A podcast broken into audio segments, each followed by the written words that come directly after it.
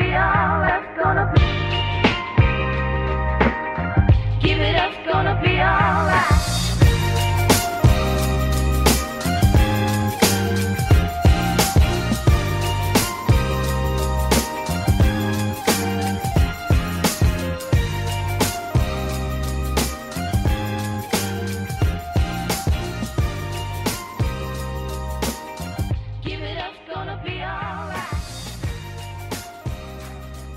Witajcie w najnudniejszym podcaście w sieci. Wybiła ta godzina, że ten najnudniejszy podcast ma swoją rocznicę, która jest w zasadzie dziś albo może być niedaleko dziś. No i zacząłem to wszystko e, z Przemkiem Kujawińskim, który też jest tutaj właśnie z okazji rocznicy. Cześć Przemek. Cześć. Moje pierwsze pytanie, Przemek, nie będziemy owijać w bawełnę. Przede wszystkim słuchajcie, właśnie, poowijamy trochę. Bardzo dziękuję Wam za to, że słuchacie, że może Wam się podoba mniej lub bardziej od odcinka do odcinka, ale generalnie przyjmujecie to dobrze, tak miało być. E, też przepraszam Was trochę za to, że momentami jest to raz na miesiąc, czasami są jakieś takie biegunki, że jest częściej, no ale to też zależy od mojego czasu, no i od gości, bo no już nie będę przypominał jakichś przykładów Wojtka Michałowicza, ale czasami ciężko po prostu, zwłaszcza koszykarzy, wyciągnąć w sezonie. Znaczy, to nie jest tak, że, spec- że specjalnie nazwałeś to podcastem specjalnym, żeby potem móc tłumaczyć, że to specjalny podcast. jest E, specjalny specjalnie nie, to, owszem, ale czasami miałem takie przeświadczenie, że no brakuje tego podcastu, a na przykład nie mogę Wojtka zaciągnąć, bo cały czas nie może, albo nie możemy się zgrać godzinami. No i z tego celowego takiego e, robienia się kiedy chcę, no powstało, powstało taki, no nie wiem, logjam trochę, że ja chciałem, ale nie miałem jak. Przepraszam, ale alarm samochodowy właśnie. No bemowo, pewnie już radia nie ma. Yy, słyszysz Przemek głośno ten alarm? Słyszę, słyszę, widzę, Nowy Jork macie. Poczekaj, zobaczę, co się dzieje. Będziecie wszyscy świadkami live prawdopodobnie. Nie, nie. To jest chyba ktoś, kto zostawił samochód i miejmy nadzieję, że mu się rozładuje akumulator. E, o czym mówiłem? Mówiłem o tej cykliczności. No nie, no tak miało być, ale czasami, no tak jak mówię, no potrzebna, potrzeb, miałem potrzebę zrobienia podcastu. Czasami jest, że cytując klasyka, że człowiek się udusi i musi coś takiego zrobić. I tak samo było w moim przypadku. A no z koszykarzami jest różnie. No są w sezonie, e, mają chwilę, może się okazać, że ja nie mam chwili, no ale postaram się to jakoś naprawić i w, od drugiego sezonu, bo tak planuję, żeby był taki jak gdyby drugi sezon już z drugą rocznicą. No żeby nie wiem, na pewno raz na miesiąc będę się starał robić, a częściej to zobaczymy jak będzie. No chyba, że będziemy mieli takie streamingi jak ostatnio, Przemek. E, jak się czujesz jako streamer internetowy? Pierwszy raz byłem streamerem internetowym, coś nowego. YouTuberem takim. Mam, mam nadzieję, że następnym razem zrobimy w ten sposób, żeby ludzie mogli nam wrzucać po 5 groszy i będziemy mieli ten. Będziemy chodź, do, dochodzić do sklepu, dokupywać piwa w tym czasie za pieniądze, które zostaną nam wrzucone. Ale wiesz, Przemek, że to może spowodować, że ludzie będą żądali od nas coraz częstszych występów i możemy popaść, popaść w chorobę alkoholową, jak tak dalej pójdzie, bo moim zdaniem draft się udał. U chłopaków na szóstym graczu draft się udał. E, Powoli coraz bardziej ludzie wychodzą do YouTube'a i do streamingów live i robią sobie, nazwijmy to, radiotelewizję w domu. No i obawiam się, Przemek, że możemy skończyć jako fajni YouTuberzy, którzy testują produkty. Właściwie będziemy otwierać pudełka z butami na przykład. Tak, będziemy mówić- mieli takie, takie, jak ludzie z gimnazjum robią jakieś gamingowe w ogóle tam kanały, będziemy mieli ciekawe fryzury i będziemy opowiadali o tym, co dał nam fidget spinner Wiesz w kształcie piłki do koszyków. Ja, ja myślę, że byłoby super, jakbyśmy w końcu doszli do takiego punktu, w którym będziemy otwierać koszykarzy. W sensie, że przy, wiesz, na przykład przyjeżdża jakiś nieznany Amerykanin do polskiego cukru i my pierwsi go dostajemy jako streamerzy i rozpakowujemy go i pokazujemy, o przyszedł Amerykanin, no on grał w drugiej dywizji tutaj, jeszcze go nie znamy i tak dalej. To by było coś. Czegoś takiego jeszcze chyba nie ma. Chyba, Tak, i- w jakimś i w nie, dokumentacji- internecie. Dokument w tle. W dokumentacjach będzie, że ten zawodnik został wyskautingowany przez podcast i dzięki To temu tak. w ogóle tak, agenci się nim zainteresowali, bo potrafi mówić Dokładnie. nie, i, i tak dalej. No wiesz, Tak, na tej byś, zasadzie... byś, byś, no. byś stał z takim patykiem, byś go tam, wiesz, dźgał patykiem. No kozłuj, kozłuj, pokaż. to. Tak, kazuj, takim Zrób coś. patykiem z prądem trochę, tak wiesz. Ale, ale wiesz, e, dzięki takim głupim jakimś, nie wiem, wywiadom i tak dalej, ja przynajmniej dowiedziałem się, że mam ulubionego zawodnika, jak, no wiadomo, Ton Maker dalej jest moim ukochanym zawodnikiem, można powiedzieć, ale mam Ale, ale, ulubionego... Ton Maker, ale Ton Maker jest twoim ulubionym y, zawodnikiem z y, tych, z oldboyów, a Z, tak, z albojów, takich naturalizowanych z albojów. Tak, którzy, którzy do tej pory e, Chiny były taką domeną e, zakłamywania dat urodzenia i tak dalej. Ale Afryka myślę, że niedługo też będzie szła tym torem. E, O czym ja chciałem powiedzieć. Mam też, y, właśnie a propos podcastu, bo też mi to umknęło, mam zamiar zrobić coś takiego, tylko też nie wiem jak mi się to uda, żeby a propos tych nowych koszykarzy, przez cały czas trwania obozu, żeby starać się rozmawiać e, z dzieciakami, które grają gdzieś tam w klubach i może się okazać, że któryś właśnie gdzieś skończy w NBA i go, odkry i go odkryliśmy w podcaście specjalnym. To jest, to jest, myślę, że to jest dobry pomysł. Planuję to rozwiązać w jakichś mini rozmowach, ale wiadomo, to jest buńczuczny plan, bo na obozie no, życie idzie swoim torem i czasami po prostu, czasami, przeważnie nie ma czasu na jakieś takiego typu aktywności, no ale będę się starał. Ten pierwszy rocznik licealny myślę, że będzie ba bardziej taki spokojny i mniej kosztujący czas, jeśli chodzi o pilnowanie, wychodzenie do sklepu i niańczenie. Dlatego może będzie okazja, dlatego może odkryjemy kogoś. E, nie wiem, Przemek, od czego zacząć. Dużo tematów, ale przede wszystkim chciałbym się wytłumaczyć z tego, co powiedzieliśmy rok temu, e, że Kevin Durant stał się dziwką. No Co i... tak powiedział? Ja tego nie powiedziałem wcale. Ja powiedziałem, ale tak rozmawialiśmy w tym charakterze, że Kevin Durant może troszeczkę być. I... Ja, nie podejmuję już tego tematu, bo ostatnio już nie. Dużo ludzi się obraziło na mnie, więc nie odzywam się już na takie tematy. Ale, ale, ale załóż jak to jest. Jak, jak, ktoś, jak ktoś pojedzie i zacznie nazywać cupcake'iem Kevina Duranta albo wyzywać go w jakiś inny sposób, to wszystko jest super, ale jak ktoś komuś powie, że jest Januszem, to nagle nie jest okej, okay, nie? O co chodzi? Hmm, no Kevin Durant już wtedy grał kilka lat, w, kilka lat dobrych kilka lat w NBA, przeszedł swoje i tak naprawdę ja osobiście nie spodziewałem się takiego rozwoju wydarzeń, że jeśli on dojdzie do Golden State, to, to będą, będą się działy rzeczy, które się stały w finale NBA. Że LeBron James będzie dalej sam, e, że Kevin Durant będzie wchodził na swoje szczyty i wyżyny i że Cleveland tak naprawdę no, nie poradziło sobie w tej walce. Szczerze no, mówiąc, tego się nie spodziewałem. LeBron James nie był sam, też bez przesady, no Kyrie Irving miał naprawdę fenomenalne momenty w tych finałach. E, zabrakło Kevina Love w ostatnim meczu pewnie, ale no, wiesz, to tam było bardzo blisko, ta jedna końcówka meczu numer 3 do tego, żeby to była ciekawa seria. No, gdyby gdyby Cavs dotrzymali ten mecz numer 3, dociągnęli do końca i byłoby 2-2 po, po... Też nie wiadomo, czy byłoby 2-2, bo nie wiadomo, jak Warriors wyszliby w meczu numer 4, bo jednak mecz numer 4 wyszli i dali się zdmuchnąć. E, więc może jechalibyśmy do, do Oakland na piąty mecz przy stanie 2-2 i, i wtedy nigdy nie wiadomo, w sensie to mo, może być naprawdę różne, także E, niby to było 4-1, ale e, poza tymi dwoma pierwszymi meczami to była bliska seria, mimo wszystko jednak. Mimo wszystko, no ale mimo wszystko też z drugiej strony było czuć, że, że to jest i tak dalej pod kontrolą Golden State. Nie było tak. na, były takie momenty, wiadomo, to były momenty jakieś króciutkie takie, no albo może powiedzmy, no jakiś tam mecz był taki w jednym momencie, ale to raczej było tak, że wy sobie pograjcie, a my i tak zrobimy swoje. No, no tak, no, no Cleveland, Cleveland, żeby być blisko musiało dokonać chyba największego, jednego z, naj, największych ofensywnych, największej ofensywnej eksplozji w historii NBA w meczu numer 4, no bo pierwsza kwarta, no to no tak, no.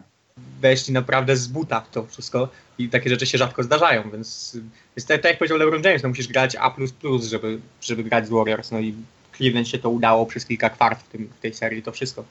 No i tak jak powiedziałeś, dobrze że był Kyrie Irving, bo no, może przesadziłem z tym, że LeBron był sam, ale były takie momenty, że no, on potrzebował tego czegoś, co powiedzmy Kyrie Irving dał w poprzednim meczu, a nagle tego nie dawał. No tak, no nie dawał tego to w złych momentach, które już były nieistotne, albo po prostu nie dało się udźwignąć tego meczu, czy tam danego, danego momentu, kiedy no coś się jeszcze działo. Zabrakło go w dwóch pierwszych meczach, zabrakło Tristana Thompsona w dwóch pierwszych meczach, potem jak Tristan Thompson wrócił do gry, to, to, to też nagle robiło różnicę, bo, bo przecież o to chodziło, że z Golden State musisz próbować dominować atakowaną deskę, kiedy grają nisko, bo to jest twoja jedna szansa z tymi niskimi line-upami. E, I Tristan Thompson miał to robić, nie robił tego na początku. E, no ale też no, nic zaskakującego, no kurczę, z Golden State chyba, chyba, chyba, chyba, chyba najlepszy zespół w historii. Mm. Poza tym wiesz, y, byliśmy bardzo przyzwyczajeni do tego, też a propos Chrisa Boscha trochę, e, że no te połączone siły, które gdzieś tam, no nie wiem, LeBron poszedł do Miami, one nie od, nie od razu zaczęły funkcjonować, działać i po prostu robić to, czego oczekują kibice, zespół, zrobić to tu i teraz, czyli zdobyć mistrzostwo. I to też mnie trochę zaskoczyło. Myślałem, że więcej zajmie to no nie wiem, czy Kerowi, czy całej drużynie, żeby Kevin Durant był w tej drużynie takim czynnikiem, no jak pokazał to w finałach, że Steph Curry może sobie pójść na herbatę w zasadzie, ja zrobię ale, wszystko. Ale, ale wiesz, z czego to wynikało? I w Miami, i potem w Cleveland, kiedy przychodził Kevin Love, tym trzecim zawodnikiem przychodzącym był, był wysoki skrzydłowy, który wcześniej był pierwszą opcją. I, I, to był cały problem chyba, w sensie tym, że Chris Bosh dostawał przecież dużo piłek, grał, grał dużo sam na sam w, w Toronto, grał dużo tyłem do kosza musiał zupełnie zmienić swoją rolę przy LeBronie i przy Wade'ie i to samo Kevin Love też musiał zupełnie zmienić rolę i to, i to był ten problem w obu tych drużynach. E, to, że ci gracze musieli się y, y, zmienić, a w lepszych obrońców, obaj, przy czym Chris Bosh oczywiście wszedł na, na, na, na świetny poziom, jeśli chodzi o obronę w pewnym momencie, Kevin Love przyszedł, wszedł na przyzwoity poziom, obaj musieli się przyzwyczaić do tego, że stoją w rogu i, i muszą trafiać te trójki gdzieś tam z rogu, bo, bo, bo tam będą dostawali piłki na przykład. E, I obaj się musieli się przyzwyczaić do tego, że już nie są pierwszymi opcjami, że, atak nie kręci się wokół nich. I, i to zajęło i Cleveland i, i Miami dużo czasu, żeby rozgryźć to, jak wrzucić, wiesz, masz taki talent jak Chris Bosh, Kevin Love i nagle musisz ten talent w jakiś sposób wykorzystać. E, I to nie jest łatwe. E, jeśli masz LeBrona, który dominuje piłkę, jeśli masz drugiego gracza dominującego piłkę typu Dwayne Wade, wcześniej potem Kyrie Irving. Kevin Durant po prostu może grać bez piłki, może nie, nie musi być de facto pierwszą opcją. Kevin Durant zdobywa dużo punktów takich y, za przeproszeniem z dupy, w sensie w szybkim ataku, albo właśnie z jakichś putbacków, albo, albo po jakichś ścięciach, e, takich punktów, gdzie nie musisz y, budować ataku wokół niego. A, a do tego masz tą część, kiedy możesz mu po prostu oddać piłkę i on kozuje, albo po prostu uczynić z niego strzelca wychodzącego po zasłonach. E, ani Chris Bosh, ani Kevin Love nie byli tak uniwersalnymi graczami, dlatego to, to, to zajęło czas, a, a, a Kevin Durant no myślę, Maciek Kwiatkowski bardzo dobrze powiedział, że no Kevin Durant po prostu pasuje wszędzie, gdziekolwiek by przyszedł, e, nie musisz nawet pisać na niego zagrywek, on się wszędzie odnajdzie, więc, więc, więc tu była to, to ułatwienie. Jasne, ale wiesz co, ja też y, nie wiem, czy może to jest dobre, ale ja też bym nie postrzegał tego ze względów koszykarskich, y, że akurat doszedł ten gracz na taką pozycję i tak dalej. Myślę, że to są niejako też sprawy no, bardzo ważne, ale trochę mimo wszystko poboczne. Przede wszystkim moim zdaniem liczy się to, żeby ci zawodnicy mm, wiadomo, no ciężko jest porównywać kogokolwiek do siebie, sytuacji drużyn do drużyny, ale sama atmosfera w drużynie, to co się dzieje, ja już nie mówię o trenerach, ale w ogóle no o wszystkim. E, dużo więcej pomogło Golden State niż na, kolokwialnie mówiąc to wtedy w Miami, co się stało. I myślę, że sprawy koszykarskie swoją drogą, ale tutaj były trochę inne warunki. E, inna sytuacja, e, dużo motywacji, dużo tego hejtu na Kevina Duranta gdzie nie gdzie i to moim zdaniem mogło pomóc. Wiadomo, wtedy też było The Decision i telewizja nagrywała gościa, który gra w kosza, który mówi do której drużyny idzie i cały świat to oglądał i to też było trochę chore i dziwne. I powinno wtedy zakończyć jakimś wybuchem w finałach, a tak się nie stało. Ale patrz, e poczekaj skorzysta. W sensie LeBron James przychodził z, z tą całą nienawiścią i on jej nie udźwignął jednak w pierwszym sezonie. No jego występ z Dallas w finałach no to był, była kompromitacja dla zawodnika tej klasy. E, on nie udźwignął tej presji. Kevin Durant chyba tej presji po prostu nie miał takiej, w sensie takim, że on przychodził jednak do mistrzów NBA już e, sprzed dwóch sezonów, ale jednak, e, gdzie był Stephen Curry, gdzie byli, byli inni ludzie i, i Kevin Durant oczywiście był najlepszym zawodnikiem tych, tych finałów, E, ciągnął zespół e, w ważnych momentach. E, trafił pewnie najważniejszy rzut tych finałów w meczu numer 3. Ale wciąż ta presja pewnie była trochę mniejsza, bo miał takie poczucie, ok, jak, jak, jak ja nie pociągnę, to, to nic się nie stanie. LeBron pewnie w 2011, kiedy grał z Dallas, miał poczucie, Jezus Maria, jak ja nie pociągnę, to mnie zjedzą po prostu, nie?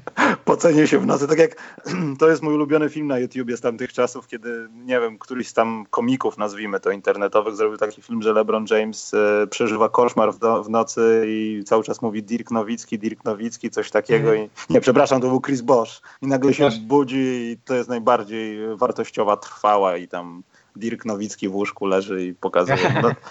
No, e, Zostając trochę w Golden State, ja uważam, że łatwiej jest przychodzić do drużyny, wszystko jedno kim jesteś, Michaelem Jordanem, Billem Russellem, czy nie wiem, jakimkolwiek rezerwowym, kiedy od ciebie tak naprawdę wszystko jedno, czy byś przyszedł do tej drużyny, czy nie, to prawdopodobnie by się stało. A, no w sensie... Dużo łatwiej jest grać z taką presją, kiedy jej nie ma. Że niby Jasne. jest presja, bo jesteś Durantem i przychodzisz, ale tak naprawdę gdyby usadzić to wszystko w alternatywnej rzeczywistości, wszystko jedno, czy Durant by tam przyszedł, czy nie, prawdopodobnie skończyłoby się tak samo, bo ktoś by tam wszedł. Steph Curry by zwariował i koniec. Wiesz, że nawet Harrison Barnes by został i, i, to wciąż był zespół mistrzowski. W sensie to wciąż tak. był zespół, który grałby z, z Cleveland bez Kevina Duranta. Więc Kevin Durant nie miał tej... Kevin Durant jedną presję, jaką miał, to, to, to była taka presja, że musi zagrać dobrze, e, dla swojego gdzieś tam legacji i tak dalej. No i to zrobił, wykonał to, co, co musiał zrobić, e, ale chyba nie miał takiego, takiego poczucia, że kurczę, jak zagram źle, to nie wygramy mistrzostwa. I pewnie jakby zagrał źle, nie wygraliby mistrzostwa, byłoby trochę hejtu, że tutaj się wozi na kerem i tak dalej. No i okej, okay, no ale wciąż byłby mistrzem NBA. Dokładnie. E, pamiętam, że rok temu też mówiliśmy o Derricku Rose. Minął rok. ciężki, ciężki rok dla Derricka Rose'a. Derrick Rose kompletnie jest nigdzie. Mówi się o tym, że może będzie w Milwaukee, ale to chyba jest tak samo jak z Gordonem Haywardem, że że go nie ma na razie nigdzie, bo nie wiadomo kto co mówi. Nie, to, to, to, jest, to jest różnica. Gdzie Gordon Hayward jest w Bostonie. Nie, ale mówię a propos tego wczorajszego. Tego, Aha, wczorajszej akcji. Tak, dokładnie, że tutaj ktoś źle zaraportował, ale okazało się, że raport No powstał na złych źródłach, które zawsze mówiły prawdę. Ale No, trafił, no ale trafił. No ale trafił, no ale mimo wszystko było dementi, potem no, s- bardzo, bardzo skomplikowana sytuacja, natomiast Derrick Rose myślę, że no, jemu powinno zależeć na tym, żeby znaleźć jakąś drużynę, który, w której będzie mógł grać, jeśli może jeszcze grać, bo nie chcę o nim rozmawiać za rok, że znowu jest gdzieś w Brooklyn Nets i z D'Angelo Russellem gania piłkę, jak z ławki wchodzą. No, on, on, on może grać, tylko cały problem Derricka Rose'a jest taki, że to nie jest zawodnik na współczesną NBA, jeśli nie ma tamtego atletyzmu, który miał. Czyli Derrick Rose, gdyby miał tam atletyzm, to pewnie byłby tam, gdzie Russell Westbrook dzisiaj, gdyby nie te kontuzje. Ale bo, bo, teraz wyobraź sobie, że Russell Westbrook traci cały, całą tą eksplozywność, którą ma. E, no i, mamy ten sam problem, w sensie ludzie nie chcą Russella Westbrooka w swojej drużynie już. Nawet nie Russell wiem, West- nie większy problem. E, No, pewnie, pe- pewnie Westbrook miał nawet większy problem, ale podobny. No przecież Derrick Rose w tym swoim prime w 2011 roku to był, no to był troszeczkę bardzo, porówny, znaczy bardzo porównywalny zawodnik do, do Russella Westbrooka, przy czym Russell Westbrook jest teraz pełniejszym zawodnikiem. Oczywiście jest starszy, ma, ma więcej skilla już i tak dalej, więc jest bez porównania lepszym zawodnikiem niż Rose wtedy. E, ale mimo wszystko wciąż podobny typ, czyli gracz opierający się jednak przede wszystkim na, na, na, na, na swojej fizyczności. I teraz odbierz to Westbrookowi, zostaniesz y, z graczem, który musi dominować piłkę, który musi wchodzić pod kosz, ale nie jest już tam tak dobry, nie kończy tak dobrze, nie jest w stanie mijać wszystkich, nie ma już tak szybkiego pierwszego kroku, nie ma tak, tak dużego wyskoku. Eee, I zostajesz z graczem, który jest problemem e, w tym momencie po obu stronach parkietu. Z jednej strony zjada ci posiadanie i, i też Rose no, nie miał fatalnego sezonu przez Nowym Jorku. No, zdobywał 18 punktów w meczu, trafiał naprawdę przyzwoite 47%. E, tylko problem jest taki, że nie rzuca za 3, a jak rzuca, to nie trafia za 3. Eee, No i jak go teraz upniesz? W sensie musisz budować zespół wokół niego, a nie chcesz budować zespołu wokół niego, jeśli on nie ma tego atletyzmu jak Westbrook. Nie, no tutaj myślę, że w sprawie Derricka Rose'a to nie ma klubu w NBA, no dobrze, no może no też już nie, ale nie ma klubu w NBA, który by chciał albo którym logiczne byłoby, żeby budować cokolwiek wokół Derricka Rose'a. Derrick Rose już spadł do takiej studni bycia co najwyżej zadaniowcem. Ja myślę, No że on powinien być, on myślę, że on powinien być rezerwowym, w sensie, że Tak, nie, no, powinien... bez, nie, bez wątpienia, tak, tylko wiesz, pytanie, czy to jest rezerwowy, który po prostu ma przeprowadzić nam piłkę w drugiej kwarcie, żeby nie było wstydu, że mamy 14 kwart w 12, mi- y, 14 strat w 12 minut kwarty, czy to będzie taki rezerwowy, który po prostu wchodzi i tam naprawdę robi istotne rzeczy. Co, myślę, że to powinien być taki. Znaczy, ja sobie wyobrażam, że Derrick Rose jeszcze może odbudować swoją karierę na zasadzie takiej, że jest w jakimś zespole, jest e, rezerwowym, kozującym, który wchodzi, gra przeciwko rezerwowym, w drugich, w, w drugich, w czwartych kwartach gra przeciwko rezerwowym, być może w pewnych okolicznościach kończy mecze. E, I który nastawiony jest na zdobywanie punktów, czyli na atakowanie, na atakowanie kosza, na, na rozgrywanie obrony, e, na wyprowadzanie szybkich ataków. E, I tutaj to jest może jakaś opcja dla niego właśnie, żeby, żeby grać w takich ustawieniach. I, yy, i, i, i, i, i wtedy może odbudować w jakiś sposób swoją, e, swoją karierę i być jeszcze użytecznym graczem w tej lidze, o, komu ktoś będzie chciał płacić. No bo jednak takiego instant offense zawsze potrzebujesz z ławki. Szukasz tych opcji, żeby w Mhm. drugiej kwarcie ktoś wszedł na rezerwowych, ktoś wchodzi na jakichś tych, wiesz, e, wolnych strzelców, białasów na przykład jakiś i, i, i mija ich na każdym kroku i, e, i sprowadza ich z powrotem na ławkę na przykład. Więc w określonych sytuacjach, tylko pytanie brzmi, czy to nie jest, wiesz, case e, Derona Williamsa. No E, nie wiem, czy, czy widziałeś low, low lights y, Derona Williamsa z tych finałów. No, Deron Williams No. był tragiczny w finałach. Ale z czego to-.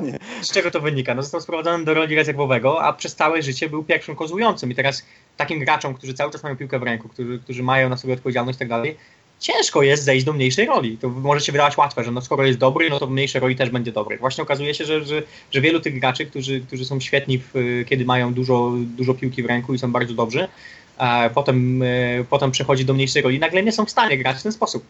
E, I, I obawiam się, czy Derrick Rose po prostu nie skończy właśnie na zasadzie Derona Williamsa, że ta jego kariera jednak popikowała w dół. Problemy, z- też problemy zdrowotne i nagle, nagle ten pierwszy krok zniknął, ten crossover nie jest już taki energiczny, jak kiedyś był.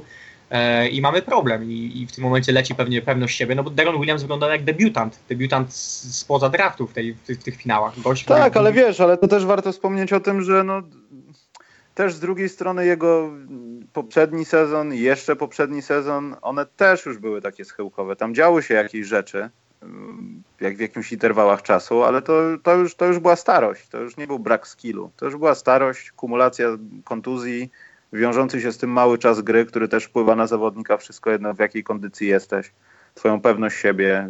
Po prostu, no myślę, że Derrick, Deron Williams już jest w takim wieku, że on się już głównie będzie cashował i też nie wiadomo jak długo, bo raczej to nie będą pieniądze, które się zwracają. No i masz rację, no trochę się też obawiam, że Derrick Rose y, no, kilka lat jeszcze i popadnie w taką dziurę. E, może go trochę w tym sezonie, o tym też pogadamy, ale to z tych aktualnych rzeczy, może trochę go uratować sytuacja, że wschód jest pozbawiony no, praktycznie talentów. No, ja nie mówię na tej pozycji, tylko po prostu tam Derrick Rose może naprawdę błyszczeć momentami na wschodzie. I na tym też powinno mu zależeć. Poza tym Tak. destynacja, destynacja do Milwaukee, no to jest wyraźny sygnał, że chce mieć blisko brata domu i stanu Illinois. No tak, znaczy, wiesz, no może, może błyszczeć, tylko pytanie, czy jakiś zespół da mu błyszczeć, no bo żeby błyszczeć, no musi dostać chociażby takie minuty jak w zeszłym roku w Nowym Jorku, czyli tam gdzieś koło 30 No i co najważniejsze, pieniądze musi dostać, na które Tak, się no tak. Na pewno będzie chciał dużo pieniędzy. Oczywiście, no on pewnie w swojej głowie cały czas jest gwiazdą. Ale słuchaj, no może się mylimy, może wiesz, wschód został tak wypruty z talentu, że w przyszłym roku Derrick Rose zagra w meczu gwiazd. No. Kto wie. To jest, to jest jakiś kla- clairvoyant Przemek teraz? Tak, tak, to jest. To, Derrick Rose w meczu gwiazd. No ale nie, no tak poważnie. Na tym kwestia tylko jak będzie rozłożone to głosowanie, czy będzie zmienią system, czy nie, ale jeśli ten system będzie taki sam, no to, no to mo- mogą być naprawdę niezłe jaja na wschodzie, jeśli chodzi o wybory. Ale zostajmy jeszcze na chwilę w podsumowywaniu zeszłego roku. Pamiętam taki moment w przerwie na żądanie, chyba początek sezonu, jak rozmawialiśmy o tym, co się będzie działo e, w Nowym Jorku i w Chicago. E, Ty mówiłeś e, wielokrotnie podczas tamtego podcastu, że to są dwie dysfunkcje chodzące. E, no I chyba, chyba wykrakałeś troszeczkę. no chyba wykrakałem. Znaczy to nie wiesz, no nie było to, nie byłoby to, to, To nie było trudne do nie było trudne tak. do, do wykrakania. W sensie rozumiem, że byli fani Chicago i fani Nowego Jorku, którzy liczyli, że to jest ten sezon, tu się wszystko zmieni. No i kupcie, no Chicago miało przyzwoity początek sezonu, Nowy Jork też miał przyzwoity początek sezonu i tam byli na plusie przez pierwsze e, przez, przez, przez y, no, no Nowy Jork krótko, no przez pierwsze chyba y, trzy tygodnie, czy przez, przez pierwszy miesiąc, Chicago trochę dłużej. E, Chicago też miało dobre momenty w tym sezonie przecież. Chicago E. miało nadzieję takie, że znaczy wywoływało nadzieję kibiców jak ja, że, że Rajon Rondo wygląda dobrze. No tak, że tak, tak. to się może udać, że Dwayne Wade jednak, jednak, jednak jeszcze nie jest aż tak stary, żeby go skreślać z pewnego poziomu rozgrywkowego. Że on będzie chciał tu grać, że będzie chciał Słuchaj. pokazywać, że ktoś się rozwija. Słuchaj, no ale to, to, to jest tak, że Dwayne Wade nie jest aż tak stary, jakbyśmy chcieli go widzieć. E, Rajon Rondo nie jest aż tak słaby, jak chciałoby się go widzieć. E, Rajon Rondo jest wciąż jednym z naj, najinteligentniejszych koszykarstwo graczy pewnie w tej lidze i tak dalej. Tylko problem polega na tym, że jak ładujesz do jednego zespołu kilku takich graczy, e, którzy mają bardzo podobne ograniczenia, czyli no, ten brak rzutu i, i, i brak spacingu, e, no to siłą rzeczy, choćby ci to wychodziło na krótką metę, to długoterminowo ci to nie wyjdzie w NBA, bo zespoły wiedzą, jak grać przeciwko czemuś takiemu i rozrzucają takie zespoły. I to nie ma jakiejś, wiesz, większej filozofii. I to absolutnie nie jest disk w kierunku tych graczy, bo to są dobrzy gracze. No Dwayne Wade wciąż jest dobrym graczem, który, e, który szczególnie pewnie w playoffach wierzę, wciąż może robić różnicę. E, Rajon Rondo wciąż jest dobrym graczem, który w odpowiednich okolicznościach wciąż może robić różnicę. I, i co jest ważne, nie wiem, czytałeś na pewno, że, e, że na wyjściowych, e, wyjściowych wywiadach z graczami Chicago młodzi gracze byli murem zarażonym Rondo. To jest najwyraźniej, wiesz, jeśli jest zmotywowany, to jest świetny koleś w, w szatni. E, gracz, którego, e, który, którego możesz uczynić lidera gdzieś tam w, szatni dla młodych zawodników i tak dalej. Zresztą ten jego słynny wiersz w czasie, e, w czasie sezonu mówił bardzo dużo. Tylko to są gracze, którzy pasują do określonej sytuacji. To nie była sytuacja w Chicago. I, i To, to jest raz, a dwa to powiedziałeś szatnia. Nikt nie wie i prawdopodobnie to nie będzie tak jak z Cleveland, że ktoś czuł marihuanę w szatni, ale tak samo jak o tej marihuanie nikt nie będzie mówił, dlaczego tak się działo. Dlaczego Rajon Rondo był traktowany w ten sposób. Może to było tak, że nie przez jego leadership, ja w to wcale nie wątpię, i przez jego motywowanie zespołu i tłumaczenie niektórych rzeczy czasami ostro albo bardziej ostro, ale wydaje mi się, że to była może w szatni poza Butlerem, bo tam w szatni też, nie wiem, na pewno słyszałeś, że Randy Brown był wysyłany i na przeszpiegi, żeby dowiadywać się, co kto o kim myśli. I to podobno nie był pierwszy raz, e, od kiedy Randy Brown pracuje w organizacji. E, Może to było po prostu tak, że Rajon Rondo był jedyną osobą, uwaga, będzie przekleństwo, która mówi do Hojberga, pierdol się. To jest Pewnie. nielogiczne, stary, co ty robisz. Ja nie będę mówił o managemencie, który mówi, że będziemy bardziej atletyczni. Ja mam 62 lata z Wayne'em Wade'em razem i mamy jedną nogę. Ja nie będę o tym mówił, ale będę mówił do ciebie, stary, żebyś się pierdolił, bo naprawdę uważam, że mogę. I myślę, że część tych juniorów mogła pójść tą falą, że zobacz, jaki buńczuczny koleś, nam też to się nie podoba, ale ktoś potrafi postawić sprawy twardą Aha. ręką. I, Wiesz I wiesz, i tutaj jest, masz, masz zmyłę, czy to jest leadership, czy to jest po prostu ordynarne chamstwo, które no, jest czymś spowodowane, nie wiem, czy przebywaniem z Kevinem Garnetem, czy po prostu kłopotami Rajona Rondo, które miał zawsze z subordynacją i z dyscypliną. Być może.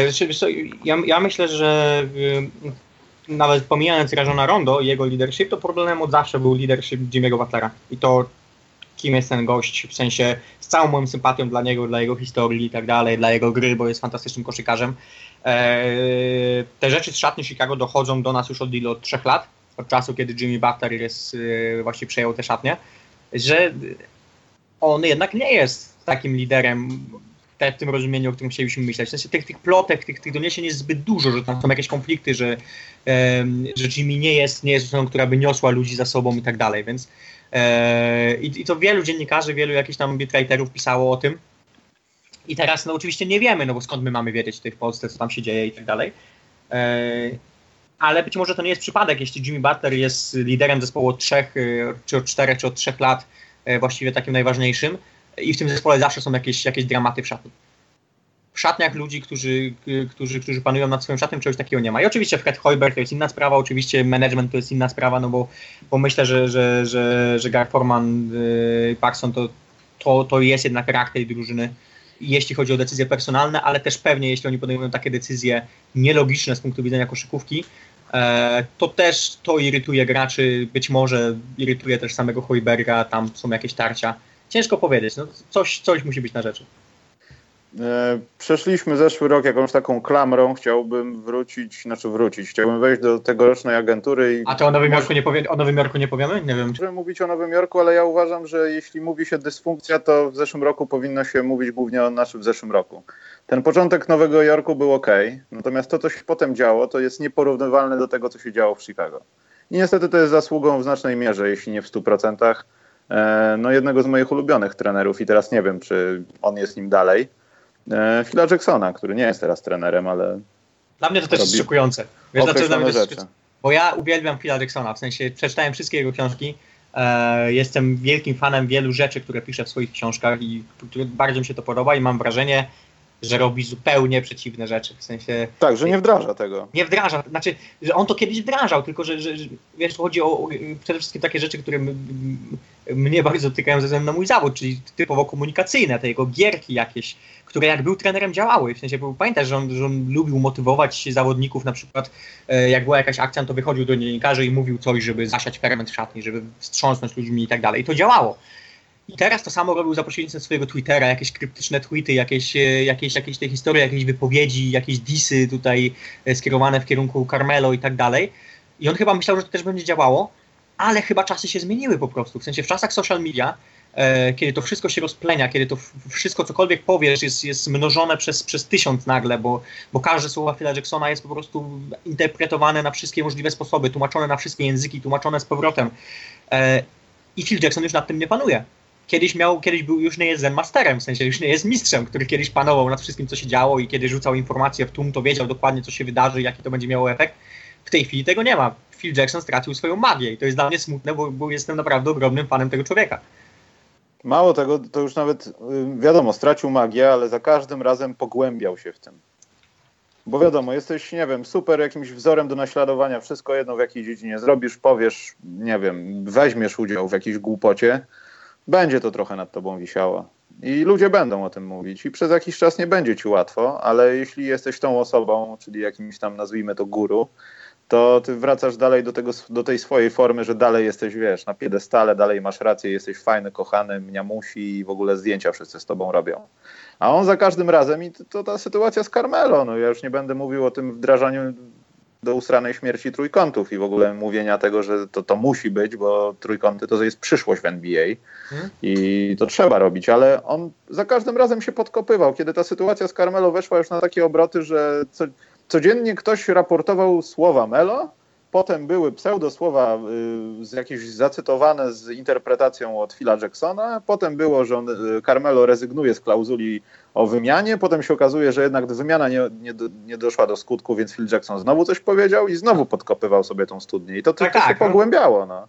No dokładnie. I ja jakby, wiesz, nie zdawał sobie sprawy z tego, jaki to ma wpływ. W sensie, że, że kurczę, no nie dość, że on chyba nie rozumie swojej, nie rozumie swojej roli, nie rozumiał, już nie jest prezydentem, no ale nie rozumiał swojej roli jako gościa, który reprezentuje klub, że rzeczy, które mówi, nawet jeśli mu się wydaje, że motywuje w ten sposób jakiegoś gracza, że cokolwiek robi, to już, już nie jest trenerem. Jego zadaniem nie jest motywowanie gracza, jego zadaniem jest y, prowadzenie biznesu. A prowadzi, prowadzi biznes się troszkę inaczej, trzeba być dyplomatą. Y, jeśli chce, faktycznie chciał pozbyć się Carmelo i dostać za niego dobre rzeczy, no to nie może podkopywać sam swojej pozycji negocjacyjnej, kiedy cała liga wie, że Carmelo nie jest mile widziany i, e, i nagle są problemy. Jeśli chce pozbyć się Carmelo, to, to musi zadbać o to, żeby dogadać się z Carmelo, skoro sam dał mu klauzulę, e, klauzulę że może odmówić, odmówić trade'u.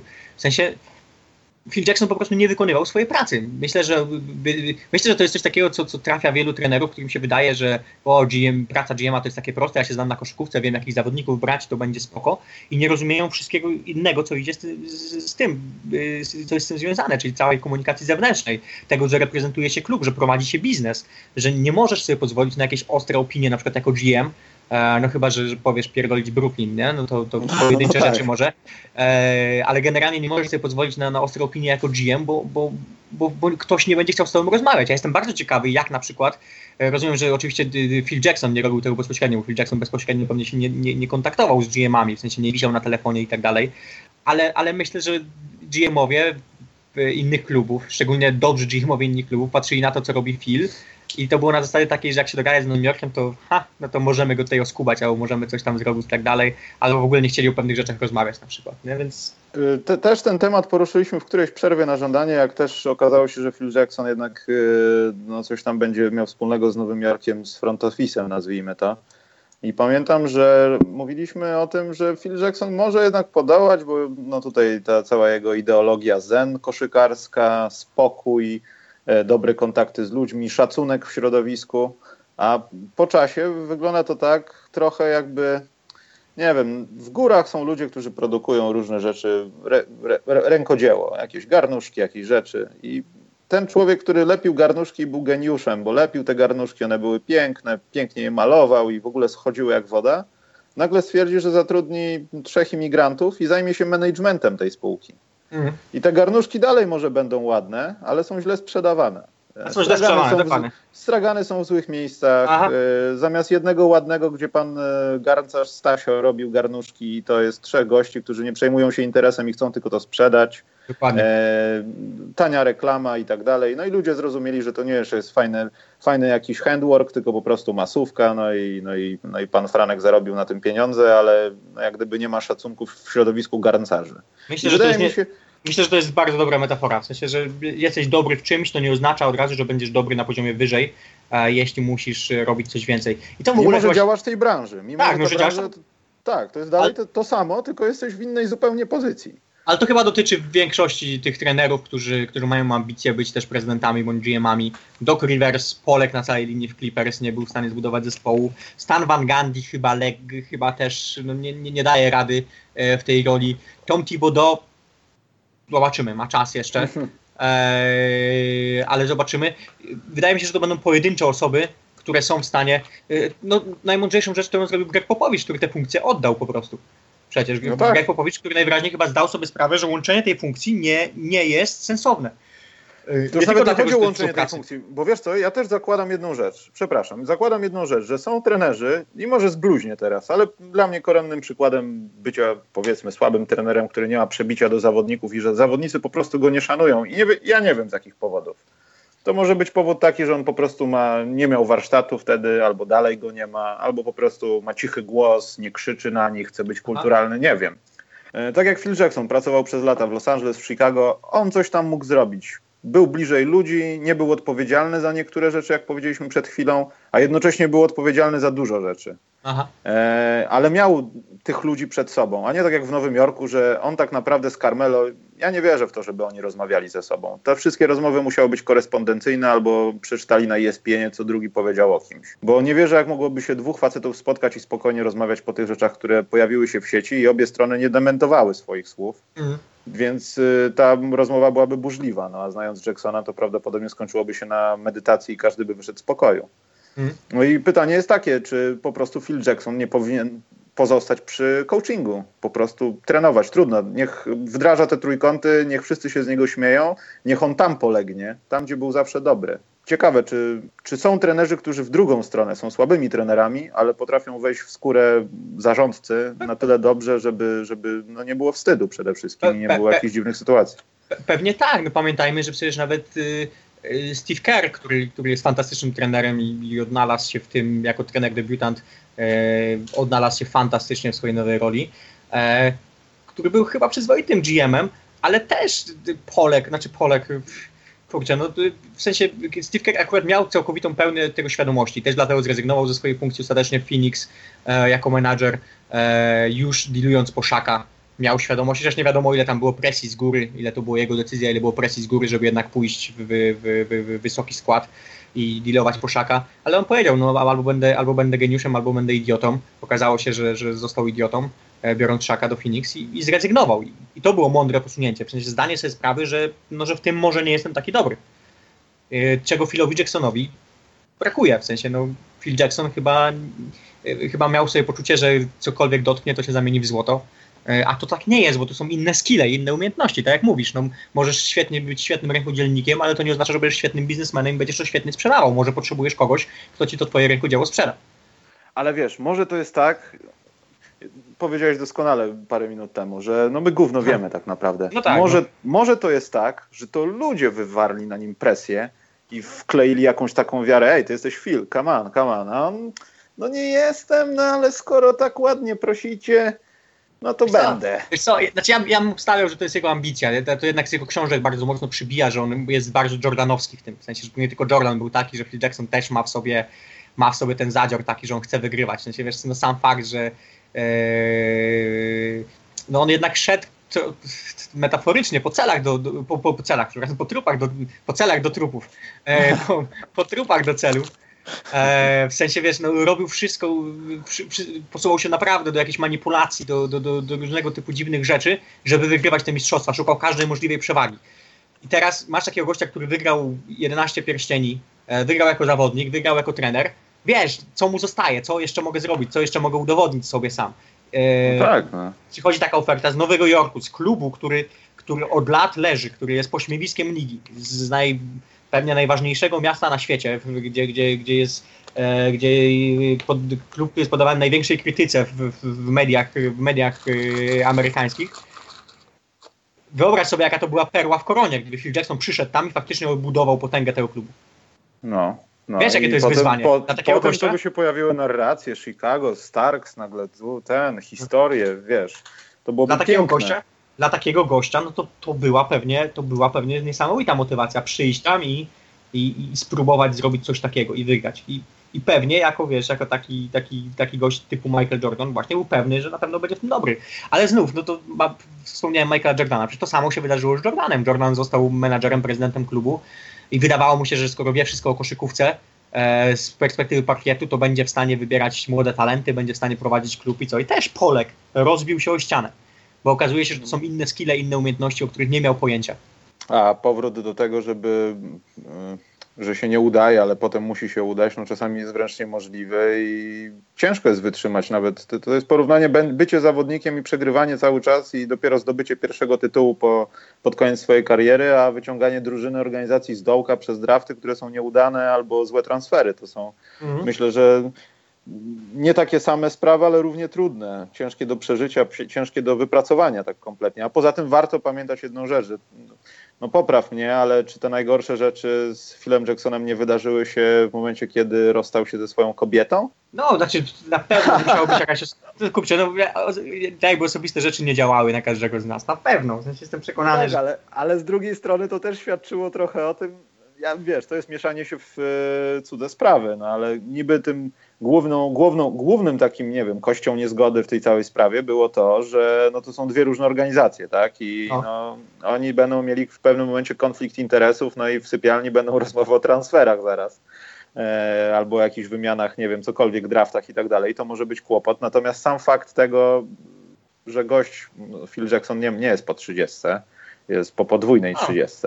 Yy, Jest po- po nie 30 miał czasu, nie miał czasu się jakoś, on się chyba oświadczył, ale nie miał czasu jakoś tego no, no nie wiem, zamknąć tego związku, co ludzie w tym wieku raczej robią szybciej niż młodzi ludzie, to też mogło o czym świadczyć, nie? że Phil Jackson może nie do końca, nie do końca może jest Philem Jacksonem, którego znamy. Może po prostu, nie wiem, może zwariował, wiesz, w jakiś sposób. Czy wiesz, no to słuchaj, no taka, taka, taka, taka olbrzymia liczba sukcesów na pewno wpływa na twoją psychikę w sensie takim, że czujesz się nieomylny. Obstawiam, no w sensie nigdy nie odnosiłem takiej, takiej liczby sukcesów, a i tak jestem dosyć zarozumiałą osobą, więc umiem sobie I wyobrazić, że jakbym- skromną. tak, i skromną do tego jednocześnie. Jakbym, jakbym wygrał 11 tytułów mistrzowskich w NBA jako trener i prowadził, wiesz, naj, naj, najważniejsze zespoły ostatnich 30 lat, to kurczę, no to też pewnie jakby ktoś mi mówił, że wiesz co, Phil, koszykówka się trochę zmieniła, te trójkąty to nie, to ja bym powiedział, a zamknij ryj, przecież tymi trójkątami wygrałem tyle tytułów, zawsze działało, czemu miałoby nie działać? I też pewnie byłbym pewny siebie, że to będzie działać. Eee, i, no może nie ma się co dziwić, no kurczę, albo, albo, albo giniesz bohaterem, albo żyjesz wystarczająco długo, żeby zobaczyć, jak zamieniasz się w czarny charakter, no i takie życie. komiksowe, proste porównania. Tak, Słuchaj, no. Przemek, yy, porozmawiajmy o, o rzeczach, które się dzieją teraz, czyli o wolnej agenturze. I tutaj na początku tylko krótko o Chicago. Yy, co uważasz na ten temat pozbycia się Jimmy'ego Butlera? Bo ja miałem yy, inne zdanie podczas tego transferu, podczas nocy draftowej. A To był szok, mnie to, był, to był szok to był straszny nie? szok, E, ale teraz trochę, znaczy teraz, no też tak brzmi parę tygodni po, ale uważam, że to mimo wszystko był dobry ruch. Jakby o nim nie mówić i kto tam nie przyszedł za Jimmy'ego Butlera i tak dalej, to uważam, że to był dobry ruch, ale tylko dlatego, że wszystko jedno, jaki to byłby ruch. Ważne, że nastąpił jakiś ruch. Ważne, że powstała jakaś inicjatywa w Chicago. Prawdopodobnie ona spali na panewce i cały zarząd się rozpadnie i y, Gar Paxson skończy w kolokwialnym garze i będą go mieszać i już nigdy nie znajdzie pracy w biurze NBA. Chyba, że ktoś drugiego takiego układowego człowieka, który potrafi się kompletnie poddać szefowi, będzie potrzebował. Ale mimo wszystko uważam to za, za coś, co się i tak by stało, ale w końcu ktoś po prostu zadecydował. Ktoś podjął męską decyzję, kopnął się sam w jaja i powiedział: Róbmy to teraz. Nieważne, że to jest głupie, ale zróbmy to. Znaczy, słuchaj, no odejście Jimmy'ego Butlera było mastem. W sensie, bo trzeba by było, trzeba było to zrobić. I nie Tak. mam wątpliwości, chyba mało kto ma wątpliwości, że trzeba Tylko było. kwestia ceny. Kwestia doszło, ceny. tak, kwestia ceny. I teraz ja, ja nie wchodziłbym w cenę w tym sensie, że znów to samo, co po- powiem to samo, co powiedziałem w tej draftowej nocy, że z mojej perspektywy to, cokolwiek Chicago by tutaj dostało za Jimmy'ego Butlera, choćby, nie wiem, wymienili go za Paula George'a czy cokolwiek takiego, myśmy mówili o super fajny deal, fajnie mają inną gwiazdę i tak dalej, ekstra. E, I tak bym uważał, że, że, że to niczego nie zmieni, no bo wszystko idzie z góry. Jeśli masz taki management, e, to choćbyś tutaj dostał, no może jedyna osoba, która mogłaby to zmienić, to jakbyś dostał LeBrona Jamesa, który zacząłby wymuszać rzeczy, ale wydaje mi się, że może nawet, nawet, nawet on nie dałby rady tutaj e, walczyć z betonem. Jeśli masz beton na górze, to, to, to nie zmienisz pewnych rzeczy. W sensie, jeśli masz beton na górze, to, to nie uda ci, choćbyś, choćbyś wiesz, rzucił mnóstwo pieniędzy, chociaż dał najlepszych zawodników, to to się rozpadnie, bo to wszystko idzie z góry. To jest tak, jak wiesz, y, mieliśmy podcast o polskiej lidze koszykówki, o, o sytuacji w polskiej koszykówce i tak dalej. Znów, jeśli masz beton na górze, jeśli trafilibyśmy teraz złote pokolenie polskich koszykarzy, jeśli, jeśli y, polska koszykówka dostałaby teraz nagle jakiegoś zajebiście bogatego sponsora, który by rzucił jakieś miliardy dolarów na tą polską koszykówkę, to i tak by nie wypaliło. To i tak by nie wypaliło, bo musisz mieć ludzi na górze, którzy tym zarządzą, musisz mieć ludzi na górze, którzy mają pomysł, mają strategię i tak dalej. To samo jest w Chicago. Choćbyś teraz postawił, choćbyś teraz zamienił e, właścicieli Chicago i, i Warriors, e, to jestem przekonany, że za 5 lat, gdyby teraz gdyby przenieść cały management, całe właścicielstwo z Warriors do Chicago i na odwrót, to za 5 lat z tej drużyny Golden State nie zostałoby, zostałyby zgliszcza, a Chicago, a Chicago by kontendowało tytuł. Jestem przekonany, bo to nie jest kwestia szczęścia, to nie jest kwestia tego, że tutaj o, mamy takich zawodników, zrobiliśmy jeden dobry ruch czy coś, to jest kwestia całego planu strategii, wielu ruchów, które się robi kolejne, które dają ci coraz większe i coraz większe szanse na to, żeby wygrywać. I w Chicago tego nie ma. A skoro tego nie ma, to choćby nie wiem, kogo dostali, choćby nie wiem, co się tam wydarzyło, to i tak się rozpadnie, to i tak utknie. E, Zresztą widziałeś, no kurczę, za czasów Toma Thibodeau, y, złote czasy Chicago, czysto teoretycznie, w sensie takim, że trafili z Derrickiem Rose'em fantastycznie, najlepsze lata, jedyne dobre lata Derricka Rose'a. No i wiesz, lata. tu, tutaj warto przypomnieć to, że to, tak naprawdę to szczęście im pomogło z tą jedynką. Tak, Kurewskie szczęście. Tak, no mieli- siedem mieli szans, to były szanse portlandzkie na Tak. chyba Brandona Roya mieli, wtedy. Tak? mieli niesamowity fart, mieli niesamowity, mieli, mieli, mieli e, trafili z Joaquimem Noah, Tom Thibodeau zrobił niesamowitą robotę, e, nagle trafili Jimmy'ego Butlera, wiesz, trafili gwiazdy e, i co? minęło parę lat, tych gwiazd nie ma i nie ma nikogo na ich miejsce. No tak, poza tym brzydko mówiąc zostały y, wyeksploatowane jak y, konie w kopalni, no bo ta historia z Luolem Dengiem i z tym jak go utrzymywali medycznie, jaki się syf potem zrobił w biurze medycznym Chicago, no to woła, woła pomstę do nieba i Tak. przypomina no, europejskie parkiety, żeby nie powiedzieć polskie podwórko. I To te, a, teraz, skandaliczne. a teraz patrz z drugiej strony, masz dobrą organizację typu San Antonio, która jest dobrze zarządzana od lat. Trafili Tima Duncana, trochę fartem, trochę koniunkturalizmem i, i, i tym, że tankowali, ale trafili Tima Duncana. I co? Yy, Tim Duncan nie tylko został tą całą karierę, to jeszcze kiedy zszedł Tim Duncan, e, nadal mają, przepraszam, to wcześniej Davida Robinsona przecież, nie? No tak. e, potem Tima Duncana, e, nadal mają jednego z pięciu najlepszych graczy NBA, bo trafili Kawaja Leonarda i Kawhi Leonard też się teraz potnie za San Antonio, chce tam dostać i tak dalej. E, czyli wiesz, zrobili tyle mądrych rzeczy, że powiększyli to swoje okienko przedłużania, y, przedłużania szans y, tak, tak, w, takim zakresie, że, że dalej są w grze. I teraz nie wyobrażam sobie tego w Chicago, w sensie każdej drużynie może się zdarzyć jakaś, jakaś, jakaś super ekstra szczęśliwa sytuacja, w której wydraftujesz super gracza i wszystko jest ekstra. Tylko y, to nie, jakby cię, nie możesz oceniać tej drużyny na podstawie tego, że miała szczęście, musisz ją oceniać na podstawie tego, co się dzieje długoterminowo. I teraz patrząc na to, w jaki sposób rozpad się został rozrzucony, rozsypany ten zespół Chicago, który był przecież bardzo mocny parę lat temu, no to, to wnioski na, nasuwają się same, że w takim razie gdzieś jest problem na górze. Eee, I tu możemy, wiesz, mówić o doniesieniach prasowych, kim jest, y, ki- ki- kim, kim, kim są menadżerowie, kim jest właściciel Chicago, a możemy po prostu, wiesz, poznaje, poznacie ich po owocach. No. Możecie, możemy zobaczyć, jakie są efekty, a efekty są, każdy widzi. Poznacie ich po owocach. Przemek już cytaty za- zataczają coraz większe koła. E, Dobrze, ja już chciałbym zejść z Chicago, bo trochę mam już tego tematu dosyć. Wymyśliłem tylko jedną rzecz w międzyczasie po drafcie, że kiedyś, nie chcę powiedzieć, nie, nie chciałbym tego wykrakać, chciałbym, żeby to dalej było moją głupią, chorą myślą, ale nie chcę doczekać momentu, kiedy kluby w NBA i mo, może, może to się stać, tak nawet jak pomyślę głębiej, że może kluby NBA w pewnym momencie, kiedy no, będą jakimiś Filadelfiami, Brooklynami i tak dalej, no dobra, może nie, nie tymi drużynami, ale drużynami, które powiedzmy jak Golden State zdobyły mistrzostwo, ale w pewnym momencie no, zawodnicy nagle, nie wiem, sytuacja Golden za dwa lata, za trzy. Y, Ludzie się starzeją, ktoś tam odchodzi, stwierdza, że potrzebuje nowych, y, nowych doznań koszykarskich, że tak to ujmę, że już ma tyle tych tytułów, że spróbuje gdzieś indziej, wrócę do domu, wiesz co chodzi. Po prostu Aha. taki delikatny rozpad. Że organizacje będą zatrudniały takich ludzi jak org- w organizacji w Chicago, tylko po to, żeby dobrze tankować. Żeby zrobić dobry rozpierdziel przez dwa lata, a potem przejmujemy drużynę. Takie special teams y, w Special, managemencie tak. jak tak, tylko od słabej roboty.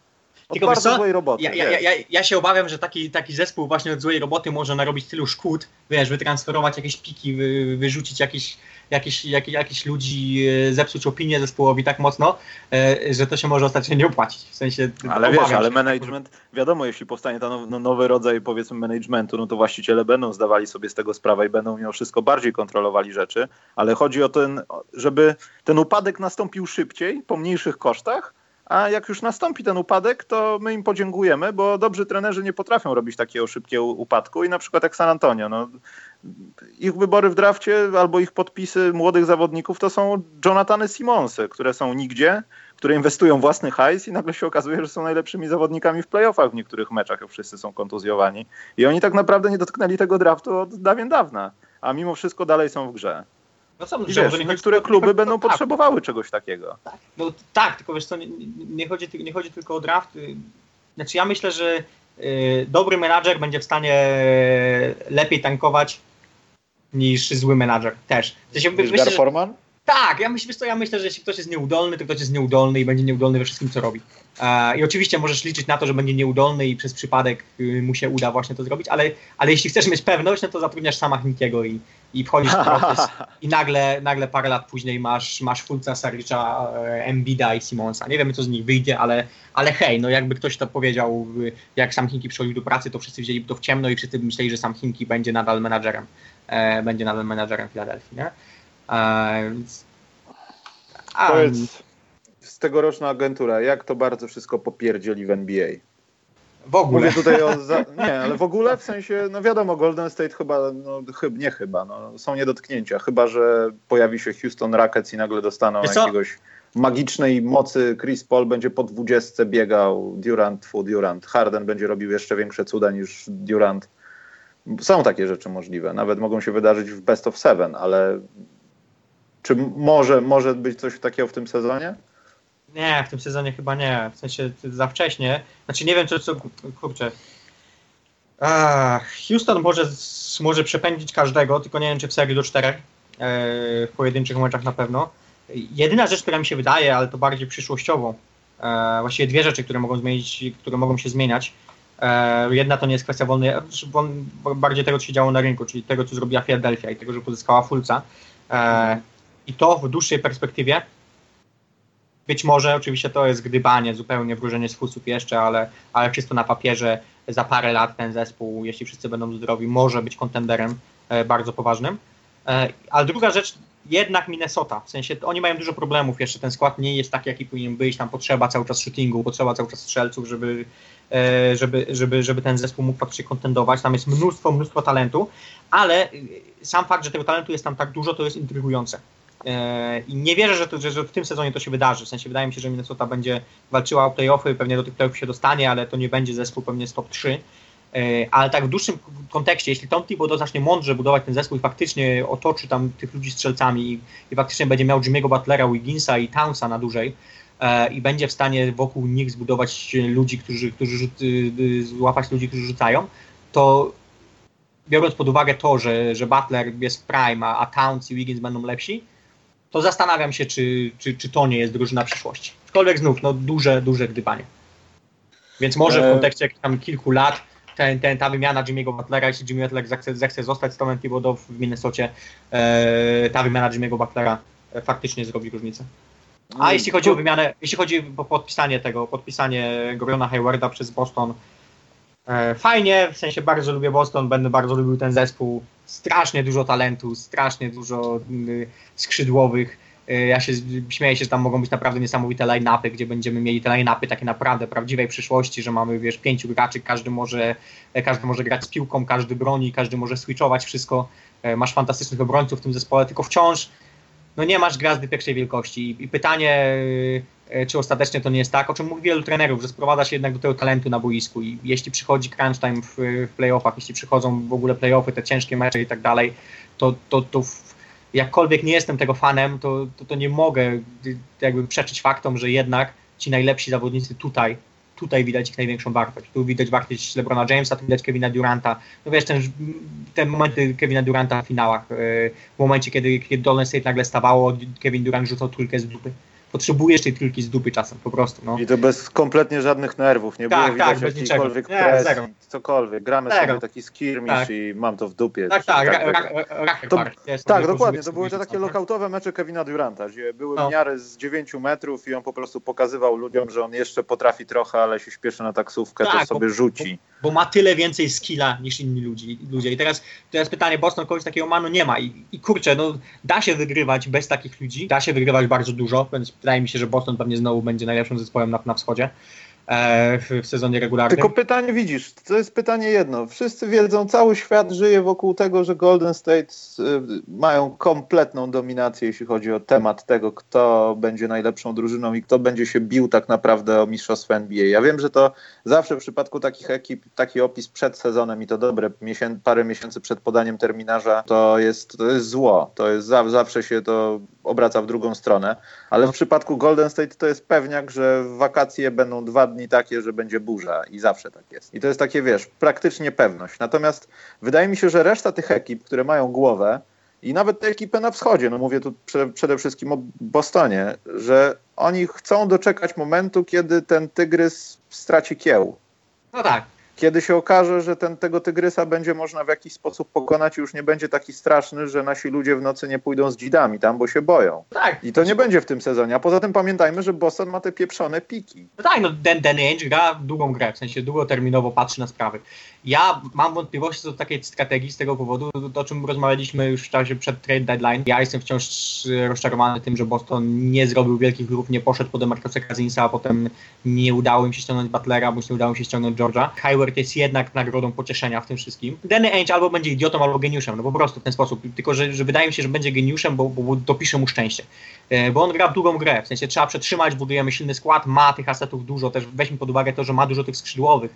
Ma Jalena Mm. Browna, który wyglądał fantastycznie w lidze letniej, ma, e, ma Jasona e, Tatuma teraz e, wciąż wielki potencjał, e, ma Gordona Haywarda, ma Ala Horforda, ma asety, w sensie ma, ma piki, może zrobić jeszcze mnóstwo rzeczy, ale nie robi ich już teraz, cały czas szykuje się na ten moment jeden, wybiera cały czas ten moment. I teraz, kurczę, jak trafi z tym momentem e, i nagle wskoczy na to miejsce Lebrona na wschodzie, przejmie ten wschód na lata, no to, to będziemy wszyscy hands down, w ogóle geniusz i tak dalej.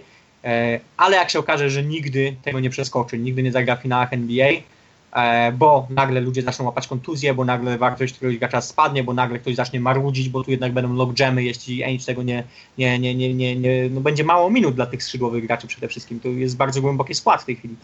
E, Dokładnie. To Poza tym przerwę. ktoś będzie skład- niezadowolony i tak dalej, nie? Ten skład, y, moim zdaniem, e, w lutym się zmieni. W sensie Boston może myśleć o tym, żeby kogoś wymienić, może ten ktoś to jest Isaiah Thomas. Ja nie wiem, czy... Może im bardzo na nim zależeć i mogą zastanawiać się nad tym, że faktycznie to jest ten gość, z którym wiążemy jeszcze jakieś nadzieje w sensie przyszłościowe, ale może też zdają sobie sprawę, że skoro jesteśmy tak dobrze osadzeni z tymi pikami, a nie powiedzieliśmy ostatniego słowa, możemy po prostu zrobić dym jeszcze z jakimś transferem i oddać tak naprawdę zawodnika, który w, w oczach wszystkich jest dla nas niezbędny i jest nam bardzo potrzebny, pozyskując gracza, który będzie jeszcze lepszy albo będzie spełniał inne warunki, będzie centrem super skrzydłowym, cokolwiek. Ja jestem pewny, że Ainge coś będzie jeszcze robił. Nie mam, nie mam wątpliwości. Mówię, bo, bo się, że ile tutaj będzie niezadowolenia z powodu minut. E, Na przykład Jason Tatum pewnie nie może liczyć na jakieś duże minuty od początku w NBA w, w, w tej lidze, więc, więc myślę, No jego kontuzja w zasadzie ratuje, żeby grać większe minuty. Tak, W sensie tak, tak, Ktoś tak, musi no. wypaść ze składu. No masz Jake Crowder, Gordon Hayward, e, Jalen Brown, Jason Tatum. E, wszystko właściwie ta sama pozycja między, między trzy, tr- trójki, trójki, czwórki w niskich ustawieniach. E, do tego masz Ala Horforda, który oczywiście może grać tutaj na centrze, no ale też będzie być może grał w jakieś tam e, na, na czwórce minuty. No, znajdź minuty dla tych graczy. Jeśli chcesz Mhm. ustawiać się niżej, no to chcesz na przykład wystawiać Everego Bradley'a, Markusa Smarta razem z Isaiah Thomasem, już znowu masz, masz, masz mniej minut i tak dalej. E, więc myślę, że Stevens musi... będzie miał taką karteczkę, że będzie każdy musiał podpisać dokument, tak jak, znaczy dokument, no ja nie podpisuję dokumentu, ale e, na Lidze Wiatrów albo na obozach mam karteczki minimalnego czasu gry danego zawodnika. Mhm. I Stevens podejrzewam też będzie miał taką karteczkę, że przez trzy kwarty każdy musi zagrać 10 minut, a potem najlepsi.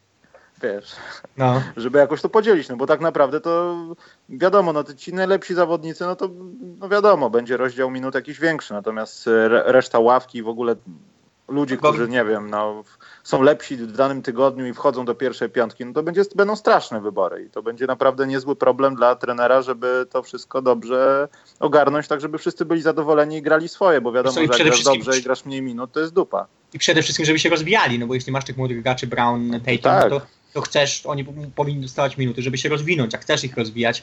Też jeśli ostatecznie traktujesz ich jako, jako asety i chcesz ich gdzieś tam wyrzucić. Też będą jaja, jeśli, e, jeśli Boston trafi w przyszłorocznym drafcie Michaela Portera na przykład jeszcze. Do tego, do Na tego przykład. zestawu, nie? No, kolejnego tutaj w tej grupie, więc Oddając go z pikami na 2020 od kogoś, to byłoby piękne.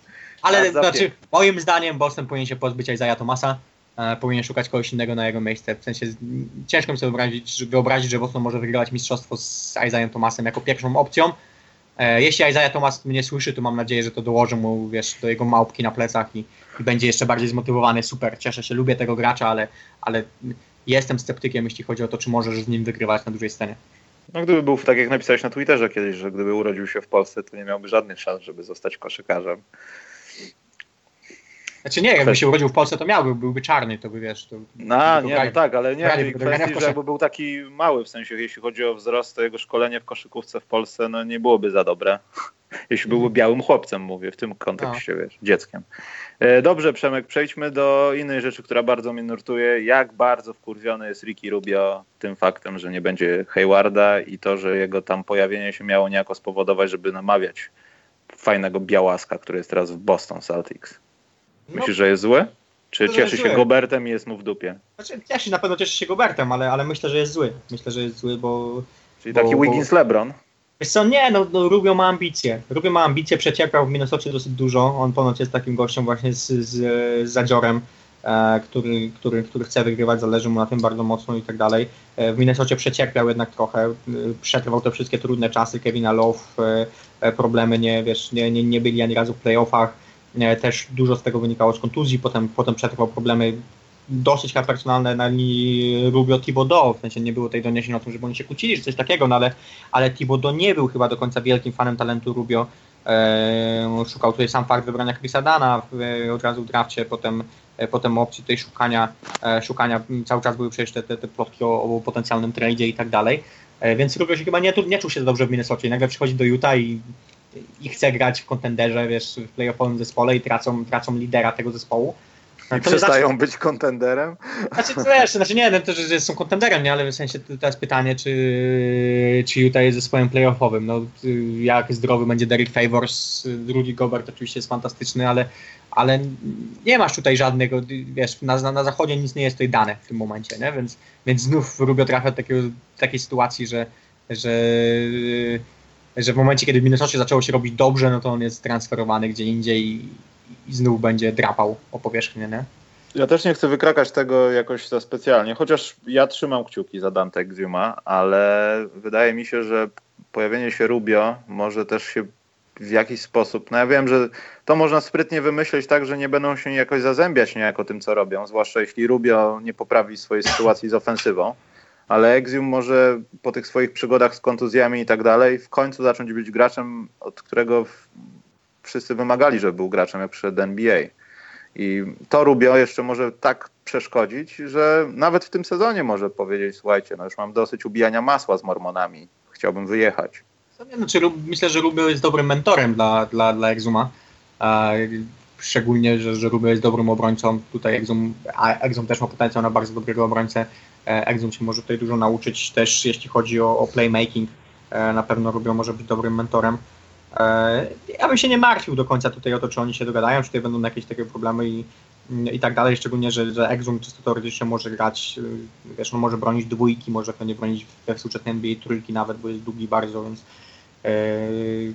Ja póki co nie widzę problemu, ale to też kwestia tego, że, no, Exuma nie widzieliśmy w dłużej, w, w takich wielkich minutach tak naprawdę, więc, więc to jest też kwestia, kim Exum będzie w tej NBA, nie? bo to już są trzy lata i Hmm. e, jeden rok stracony zupełnie.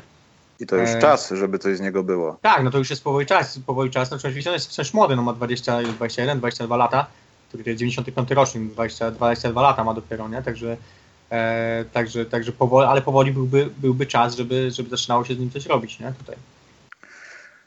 Inne pytanie, które mnie nurtuje po tej agenturze, znaczy nurtuje, mam jakąś tam swoją odpowiedź, nie jest ona za bardzo optymistyczna. Kto będzie lepszy dzięki tej wymianie? Oklahoma, czy znaczy tej wymianie, dzięki wymianom, czyli Chris Paul jest w Houston, a Paul George jest w Oklahomie. Kto, który zespół skorzysta na tym bardziej? Tak pod koniec sezonu. Bo już nie mówię o kwestiach mistrzostwa, bo wiadomo, że ci faceci w żółtych koszulkach to mają wszystko, ale tak Wiesz po co? prostu lepszą drużyną. Lepszą drużyną kto będzie? Znaczy, No. Ja wiem, że to jeszcze trochę za daleko, żeby uściślić, kto będzie lepszą drużyną, bo nie ma jeszcze tej całej drużyny prawdopodobnie. W Houston może jest, bo oni już te gaszą podpisy, ale w Oklahomie może coś tam się jeszcze wydarzyć. Yy, No poza, poza jakimiś tam innymi rzeczami. Nie wiem, Rudy Gay tam podobno gdzieś tam był w szatni, nawet Enes Kanter na Twitterze opublikował, że jest nazwisko Rudiego Gaya w szatni z Oklahomy, co niektórzy pomyśleli, że to już jest y, sources, że Rudy Gay jest No tak, w Oklahomie. Ale to jeszcze nie doszło do skutku, ale może się wydarzyć. Yy, powiedz, kto może być lepszy? W sensie Paul George może przynieść więcej Westbrookowi, czy Harden potrzebuje kogoś starego, kto jest na jedynce i jeszcze może pociągnąć, a sam jeszcze ofensywnie kogoś poprowadzić? Nie, nie wiesz co, kurczę, no nie mam pojęcia, to y, czy, czysto na oko lepszym fitem wydaje się George koło Westbrooka, e, pod warunkiem, że Westbrook podzieli się od czasu do czasu piłką, bo jednak George też musi mieć piłkę w ręku, e, bo, bo problem w sytuacji Paul w Houston jest taki, że Houston gra szybko, e, Paul to jest mistrz half-court, E, to jest gość, który, który, który jest rozgrywającym, rozgrywającym, nie rozgrywającym, który gra w szybkim ataku, oczywiście też potrafi to grać, ale, ale rozgrywającym, który, który ustawia zespół w, w grze 5 na 5 po jednej stronie parkietu, e, który zwalnia tempo, który, który potrzebuje trochę czasu, żeby, żeby po, pokozłować, ustawić wszystko, zobaczyć jak wszystko wygląda i tak dalej. Pytanie, na ile to się zgra z, ze stylem gry Mike'a D'Antoniego, z tym stylem gry, w którym Houston e, zbierało piłkę i szło do przodu od razu. I teraz y, Paul oczywiście zapowiadał, tak, takie były przecieki, że on się cieszy, że będzie mógł grać poza piłką, e, czyli właściwie jaka, tylko jako nominalna dwójka, jako strzelec, który, którego z kolei Harden będzie, e, Harden będzie kreował. Paul oczywiście ma pewny rzut, więc, e, więc to jest ok. No ale znów, Paul jest jednym z najlepszych, jeśli w zeszłym sezonie najlepszym strzelcem z półdystansów w lidze, e, gdzie w jego przypadku półdystans faktycznie ma sens, bo on trafia po 50% z, z, z dalekiego i z bliskiego półdystansu e, swoich rzutów, e, ale wciąż są to jakieś pułapy, właśnie takie rzuty po koźle i tak dalej, które zatrzymują atak. I, i znów pytanie, jak to się odbije na, na, na reszcie Houston, na grze Hardena. Czy Harden w tym momencie, kiedy Paul będzie kozłował, będzie stał z boku i patrzył? Czy, czy, czy to jest dobre dla jego gry, czy to będzie dobre dla Houston, czy to będzie efektywne? No nie wiem, w sensie mam tutaj bardzo, bardzo dużo pytań. Yy, wierzę, że to są wiesz, bardzo inteligentni zawodnicy obaj z, bardzo wysokim IQ, e, jak to mają w zwyczaju dobrze rozgrywający, więc, więc pewnie się dogadają, ponoć chcieli grać ze sobą, więc, więc mają motywację, żeby się dogadać, ale widzę tutaj co więcej problemów niż zalet, w sensie mam takie wrażenie, że to będzie takie, no to co robimy, to biegniemy szybko, czy, czy zacinamy się tutaj, czy, czy, czy o co chodzi, Oczywiście to jest ruch na playoffy, w, w playoffach, w których, w których Harden był zmęczony, w których potrzeba jest więcej graczy na to, żeby zagrać coś w half-court jednak, kiedy zespoły zwalniają tempo e, i to jest super. E, ale to będzie ciężkie docieranie się, mam wrażenie, w sezonie regularnym. Natomiast Paul George w, w, w Oklahomie do, do, wpasuje się na pewno szybciej. No to będzie tylko kwestia tego typu, e, ile będzie dostawał piłki od Westbrooka.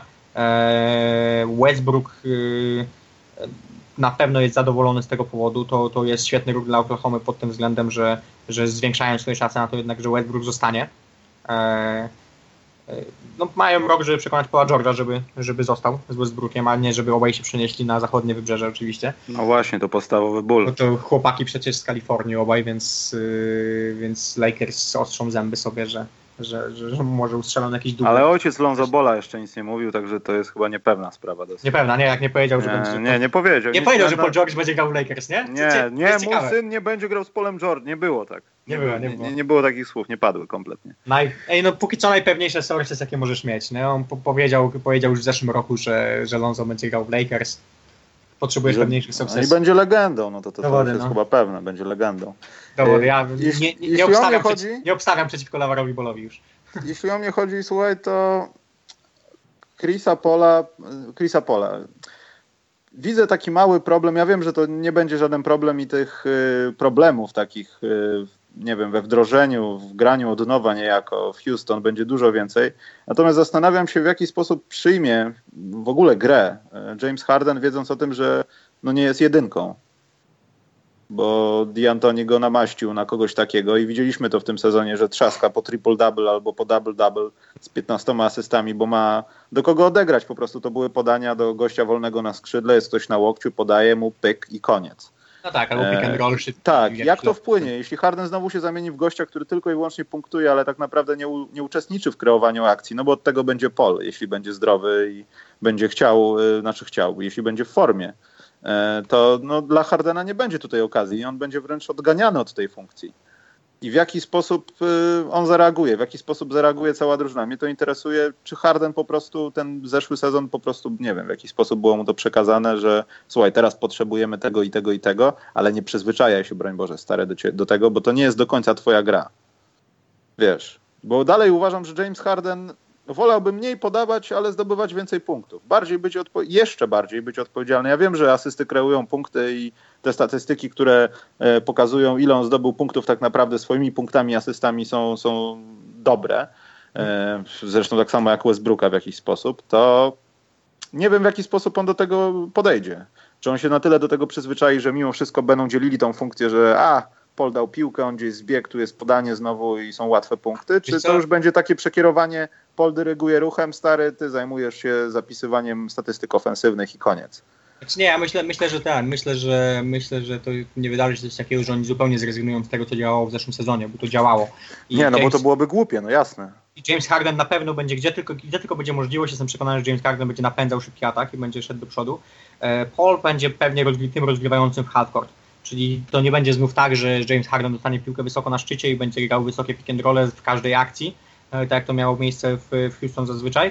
E, I bywał z tego powodu zmęczony i to też było widać, że on oddawał piłki w końcówkach spotkań albo, albo w ogóle nie wchodził gdzieś tam w pick and roll, nie wchodził pod kol zawsze. Więc to może być na plus być może. E, ale mów, znowu, zależy jak to się wszystko poukłada, czy wszyscy będą zadowoleni i tak dalej. Tutaj wchodzi, wchodzi tutaj dużo, dużo, dużo, tego typu, dużo tego typu aspektów. E, także myślę, że nie uciekną, że nie będą odchodzili od tego tak mocno, co, co działało. Szczególnie, że to jest Mike D'Antoni, on wierzy w jakąś, wierzy w jakąś filozofię, trzyma się tego od lat. A Chris Paul no, jest inteligentnym gościem, który który raczej to kuma, więc, więc myślę, że wie na co się pisze. W sensie, że Chris Paul zdaje sobie sprawę z tych wszystkich rzeczy, o których tutaj mówimy. A co do samego Jamesa Hardena, to jeśli miałbym mieć jakąś taką pewność co do jakiegoś zawodnika, to wydaje mi się, że Harden przez swoją karierę udowodnił, że co jak co, ale potrafi się dostosować. W tym sensie, że on przychodząc do, e, do Oklahomy, e, godził się na rolę szóstego gracza. On sam e, w pewnym momencie Scott Bruce zaproponował mu, żeby wchodził w piątce, kiedy okazało, było już wiadomo, że Harden jest naprawdę dobry. E, Harden powiedział, że, że nie, że, że ta rola mu pasuje, że może być dostępnym graczem. E, teraz ESPN nagrał o nim taki program 20-minutowy tam w tej swojej serii e, w kwietniu czy w maju i, i tam Harden właśnie opowiada o tym, że on właściwie myślał, że jeśli zostanie w Oklahoma, to po prostu będzie szóstym graczem i to będzie jego rola w NBA i, i był z tym ok.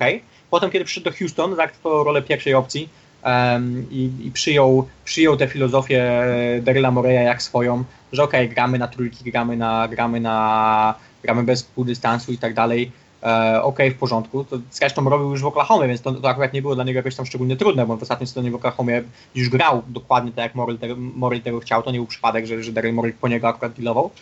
E, ale też potem przyszedł D'Antoni i też Harden po prostu zaakceptował to, że chcą, od, wymagają od niego to, że, tego, że będzie rozgrywającym, że będzie kreował ludzi, że będzie grał w ten, a nie inny sposób. I też to zaakceptował, więc wydaje mi się, że, że akurat Harden nie będzie tutaj problemem. Nie sądzę, żeby on robił problemy, jak grać, co robić i tak dalej. Tutaj postawiłeś dobrą sprawę. Kiedyś nie byłem przekonany do tego, czy ugodowość Hardena to jest y, wynikająca z intelektu.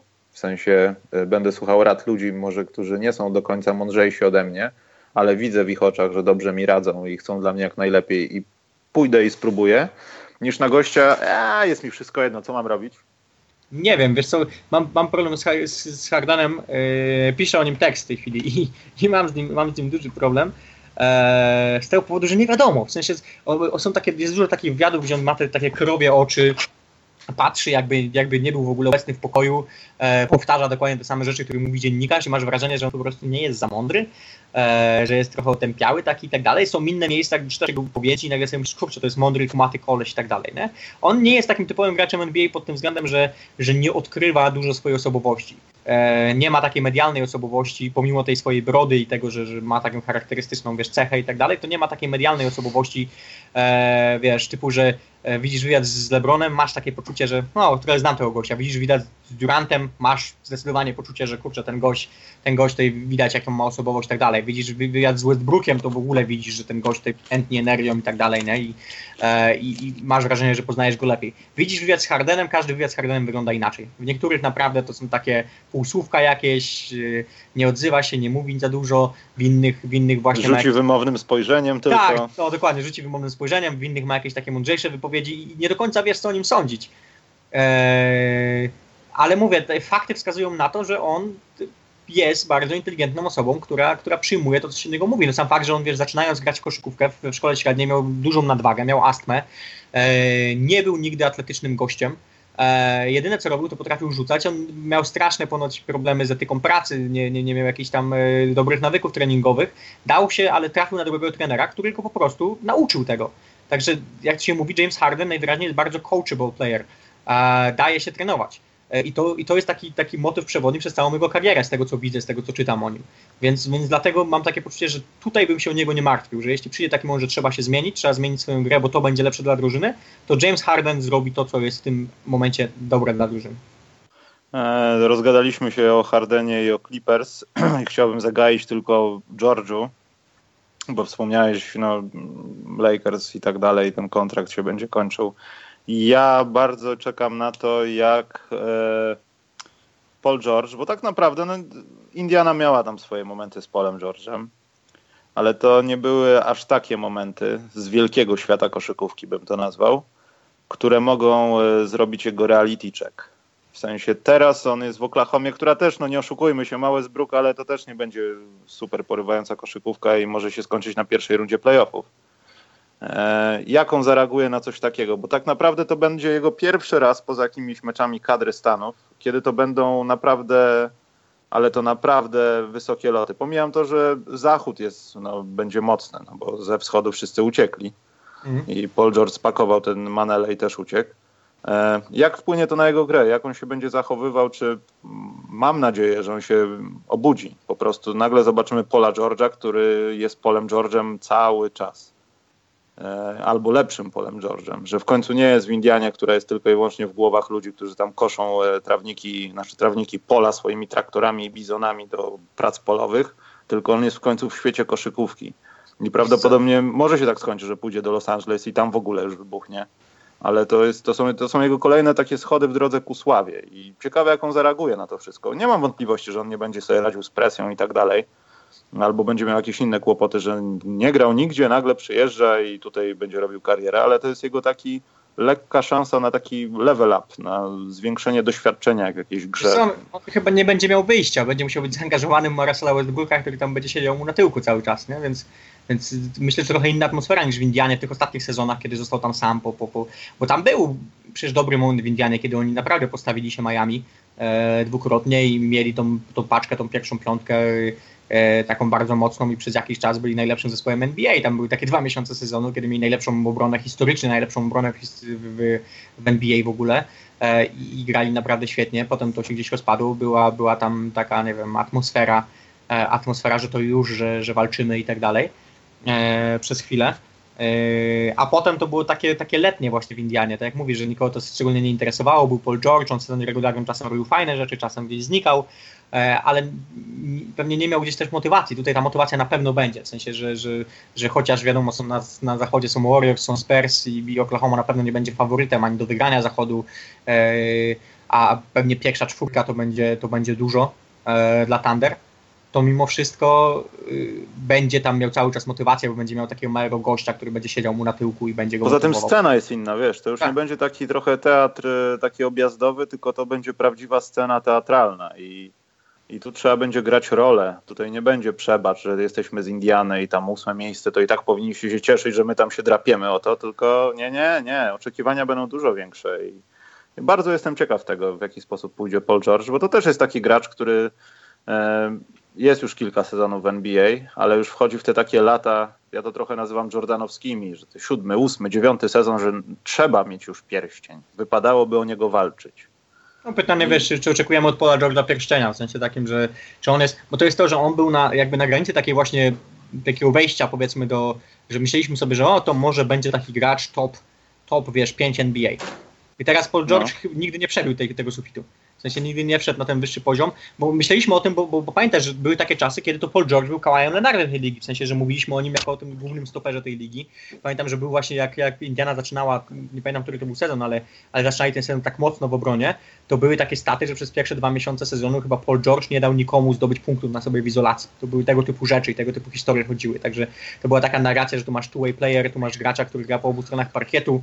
Ehm, Tak, to trochę w ogóle zbudowało taki, no brzydko to zabrzmi, ale mit Paula George'a na tej Tak. kanwie. Że Paul on- George jest świetnym zawodnikiem, a potem gdyby patrzeć na tą resztę rzeczy, która się działa wokół niego, no to nie potwierdzałoby to za Znaczy, bardzo. wiesz, no, oczywiście, oczywiście tam było to złamanie nogi też e, po no drodze, tak, no nie? to było które, straszne. To które było... przyszło. I, I to też zahamowało. Zresztą potem wrócił i ucichło, pomimo tego, że potem miał lepsze sezony niż tamten, wiesz, ten był sezon chyba 2013-14, czy e, ten, ten jego taki sezon, kiedy wyszedł z cienia. E, potem miał przecież lepsze sezony, e, jeśli chodzi o, o, o ilość punktów, którą zdobywał, o swoją rolę, bo był już tutaj samodzielnym liderem Indiany i tak dalej, ale jako, że był w Indianie, to właśnie ucichł. Ten ostatni sezon miał no naprawdę bardzo dobry, już też na, na, na, na, na, na poziomie efektywności i tak dalej. E, I teraz, no, tak jak mówisz, trafi na inną scenę też, gdzie oczekiwania jednak będą chyba większe. I teraz pytanie, czy będzie w stanie się przerodzić w tego gracza e, top 10 NBA, bo może już nie top 5 NBA, ale czy, czy będzie w stanie znowu być właśnie takim stoperem defensywnym, bo, bo to go może przenieść znowu na ten wyższy poziom, nie? No, bo wchodzi w prime, no i ma 27 lat, tak? To, to są, teraz powinny być to jego najlepsze lata. To prawda i ja mu życzę jak najlepiej. Przypomniałem sobie tą cholerną kontuzję naprawdę ciężko mi wymazać sobie ten obraz z No. głowy.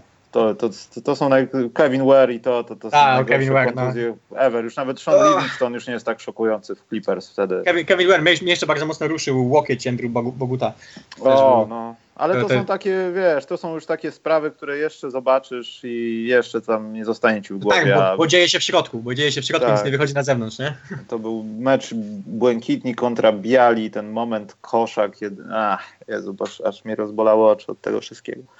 E, Dobrze, słuchaj, jeśli chodzi o tą agenturę, to o draft to już nie będziemy chyba rozmawiać po czterech godzinach e, orki na ugorze na streamie. Chyba, nie. Chyba nie. O lidze letniej też myślę, że za specjalnie nie ma o czym rozmawiać, poza tym, że pojawił się Przemo Karnowski. E, Na nie jego nieszczęście trafił na Bama w swoim pierwszym meczu. Pojawił się na mrugnięcie okiem. E, tak. E, co, myślimy tak jak myśleliśmy zawsze, że Europa? Czy ta liga letnia Przemkowi coś zmieni? Eee, znaczy wiesz, zmieni o tyle, że ktoś tam gdzieś tam go zobaczy. wejdzie. Nie, no to jasne, Radar. jasne, pod tym względem Eee, ale, ale patrząc na to, ile minut dostaje, no to, to, to chyba nikt nie myśli ani poważnie tam w tej chwili. Więc... Mm, Ale też odnosisz takie wrażenie, znaczy nie wiem w ogóle kompletnie jak się Przemek czuł na tej lidze letniej, czy coś mu doskwierało, czy, czy były jakieś inne kłopoty, czy może się po prostu oszczędzał, nie wiem, y, przed kadrą też nie wiem do końca, czy on jedzie na kadrę, czy nie, chyba jedzie. E, chociaż może nie jedzie, nie chcę kłamać. E, jestem ciekaw, czy to, mówię, też mało minut dostawał, no, nie, nie grał w ogóle w pierwszej piątce, wychodził w drugiej, trzeciej kwarcie. E, czy mogli, możemy wysnuć taki wniosek na podstawie tego, co widzieliśmy, że ta nowa koszykówka, nowoczesna koszykówka i ci takie friki typu BAM, typu nawet Antek, no nie mieliśmy okazji ich sparować, ale mówię o takich, wiesz, wynaturzeniach trochę, nie sprawiają, że Przemek spada do tej takiej, mm, do takiego koszyka z oldschoolowych zawodników, w którym Tak, no. pewnie był zawsze, wiesz, no to nie była tajemnica żadna, że Przemek jest klasycznym takim oldschoolowym bigmanem, który ma no, tak. warsztat i tutaj pupką się obróci, ale nie będzie robił jakichś super mega, nie wiem, crossoverów od razu z góry strój, bo po prostu nie ma na to warunków. E, ale myślisz, że dostanie kiedykolwiek szansę w NBA? Znaczy ja nie mówię o rzeczach, że pójdzie do Euroligi, będzie w Realu Madryt, dostanie MVP za Euroligę i tak dalej, ale czy będzie dla niego miejsce? W sensie, czy taki zawodnik będzie konieczny? Ja, ja myślę, że takie, taka rzecz się może zdarzyć z tego powodu, yy, może nie musi zdarzyć z tego powodu, że jeśli pójdziemy w duży small ball i tak dalej, no to ktoś jakiś, wiesz, kiedyś przychodził Mike D'Antoni i postanowił zmienić NBA, przyszedł Don Nelson do NBA, próbował zmieniać NBA, e, próbował ustawiać niskie składy, grać przeciwko wysokim, wierząc, że szybkość i tak dalej e, i, i rzucanie z dystansu, e, że to może być odpowiedzią na, na ten bully ball, na, na tych wielkich ludzi pod koszami i tak dalej. I teraz w pewnym momencie przyjdzie przyjdzie ktoś w drugą stronę, przyjdzie trener, który stwierdzi, kurczę, nie mam takich graczy, nie mam tutaj e, e, nie mam, e, wiesz, rzucających za trzy graczy mierzących 2, 204 cm wzrostu, którzy mogą switchować wszystko w obronie. E, co mogę zrobić? Mogę sprowadzić sobie gościa mającego 2,17, który tego gracza mającego 2,4 weźmie pod kosz i zgnoi go tam pod koszem i będzie wkładał piłkę za każdym razem z góry. I ktoś będzie szukał takich graczy. Więc wyobrażam sobie, że jest taka sytuacja, może być zdarzyć się coś takiego, że ktoś będzie poszukiwał takich graczy i wtedy m, rozejrzy się, jako że pewnie Przemek jest pamiętany po grze w i tak dalej, rozejrzy się i pomyśli sobie, spróbujmy, wyciągnijmy go, zobaczmy, czy, czy podziała to na przykład na ten, wiesz, e, sytuacyjnie na te 10-15 minut w meczu, e, kiedy, kiedy wyjdą na mnie w niskie, w, w niskie line-upy, e, że ja im za to wrzucę takich wielkich gości teraz i zobaczymy, Zobaczymy, czy przetrwacie to, to, to, to pod koszem. Ktoś będzie tego próbował. Jestem przekonany, że ktoś będzie próbował pójść ten, ten, ten bully ball. E, oczywiście idealni gracze, bo, bo problem Przemka moim zdaniem to nie jest to, że, że, że, to jest, że, że on w ataku nie będzie funkcjonował, bo nie może grać w small ballu. E, problemem zawsze była i będzie obrona, w sensie to, że, że on musi być w stanie bronić pick and roll, musi być w stanie y, w pewnych momentach switchować na mniejszych ludzi. E, Musi zdążyć po prostu. No. a w tej chwili, no wyobraź sobie, że Przemek switchuje na Jamesa Hardena, no przecież zostanie tam, zostanie tam... No, to jest 3 ba- plus 1 w najlepszym wypadku. No. Ba- ba- barbecue. zaraz wypompuje i. ba- barbe, barbe, barbecue chicken, nie? To w sensie No. nie ma opcji, nie, nie będzie wiedział, Ale wiesz, z drugiej stro- strony trafi na. Będą jakieś. Hipotetyczna sytuacja. Przemek jest postawiony na jakimś TJ-u Leafie albo Javailu McGee. To są dwie akcje ofensywne i ci gracze już nie chcą go nawet bronić. Nie chcą się Tak, nawet no. zastanawiać, Tak. żeby ustawić się nad pikiem, bo to boli, bo to Mówię, ja to- już to- nie chcę. To, to, są, to, są, to są sytuacyjne rzeczy, oczywiście, to są sytuacyjne rzeczy, w których taki gracz wciąż się może przydać i pewnie wciąż się będzie przydawał. Tylko, tylko pytanie, wiesz, dla Przemka to, to jest y, kwestia jego y, przygotowania fizycznego, atletyzmu, nie? Jeśli on będzie No i stanie... kontuzyjności, no bo ma historię, no i to, to Tak, NBA na Też czerwona flaga, meczy. Na Tak. pewno ludzie o tym rozmawiają, na pewno czerwona flaga i tak dalej, co się wydarzyło z jego plecami, A, ale bardziej myślę, że wiesz, jego forma y, fizyczna. Jeśli on przyjechałby teraz na tą ligę letnią, wiesz, i, i ludzie by zobaczyli, kurde, kupa mięśni, to zaczęliby się zastanawiać, bo myśleliby, dobra, to możemy z nim coś zrobić, y, będzie tutaj jakiś atletyzm, będzie tutaj szansa i tak dalej. Jeśli będzie cały czas szedł w stronę, będę typowym miśkiem, który, który, który dominuje ludzi pod koszem i tak dalej, masą, to myślę, że, że, że, że menadżerowie NBA przede wszystkim najpierw będą szukali ludzi, którzy są duzi, którzy są w stanie zagrać w post, ale którzy jednocześnie mają atletyzm e, i, i są w stanie ich wykorzystać, choć w pewnym ograniczonym zakresie, ale są w stanie ich wykorzystać gdzieś w innych miejscach do robienia innych rzeczy w NBA. Jest to takie powiedzenie, że, że w NBA, żeby grać e, na jakimkolwiek poziomie, musisz robić dwie, e, dwie rzeczy na, na, na, na bardzo dobrym poziomie. I teraz y, Przemek ma tą grę w post, ma, ma, ma, ma te ruchy i tak dalej. To jest jedna rzecz, teraz pytanie, co będzie drugą. Nie jest shot blokerem, nie jest y, elitarnym zbierającym, nie, nie jest, nie jest y, atletyczny, nie jest bardzo dobrym obrońcą. E, I tu są te problemy. Musi jedną rzecz jeszcze robić na, na wysokim poziomie, żeby się utrzymać na parkiecie w NBA. Jeśli to będzie tylko jedna rzecz, to jest za dużo rzeczy, które można eksploatować po drugiej stronie, będąc, będąc coachem. Bo, bo jest, jest, wiesz, to nie jest żadna filozofia. No, jesteś trenerem drużyny broniącej przeciwko Przemkowi, e, czy atakującej przeciwko Przemkowi.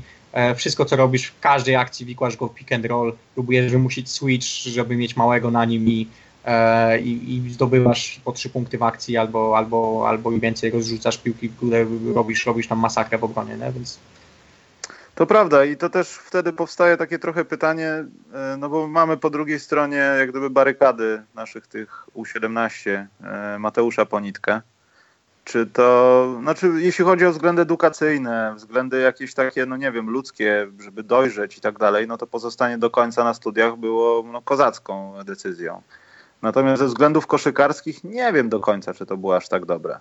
Bo gdyby no, hipotetycznie Przemek rozpoczął swoją przygodę z zawodową koszykówką, powiedzmy, ja wiem, kontuzje, przerwy i tak dalej, ale gdyby świat był idealny yy, po trzecim, najpóźniej po czwartym roku, to może, może już by zyskał takiej ogłady, że na przykład w tej lidze letniej już by mógł na przykład bardziej zdążyć za switchem. Może już by się okazało, że on już nigdy nie będzie zadążał za switchem. Może się by okazało, że jednak można go nauczyć czegoś, że oczywiście, że można. odpowiednie ćwiczenia i on jest Kurde. bardziej dynamiczny. Słuchaj, tylko E, trochę bicepsów, wiesz, żeby nie było kwadratowej budowy ciała, tylko żeby był leciutki Dwight Howard na przykład. kurczę, no zobacz jaką drogę przeszedł Martin Gortat. No to jest wszystko do zrobienia. To, No to, jasne, tak. To, to nie jest tak, że ktoś jest ograniczony, że nie, nie, nie można mu już tutaj żadnej nic poradzić i tak dalej. Wszystko, absolutnie wszystko jest do zrobienia. Tylko pytanie, Tak. czy Euroliga, czy wiesz, granie w Turcji, jak to robi Mateusz, y, zapewniłoby mu to i tutaj mam wątpliwość. No myślę, że w NCAA bardziej, wię, wię, większe, nie wiem, skupienie jest na, było Tak, na na jego indywidualnym osobie rozwoju, na indywidualnym Dokładnie. no.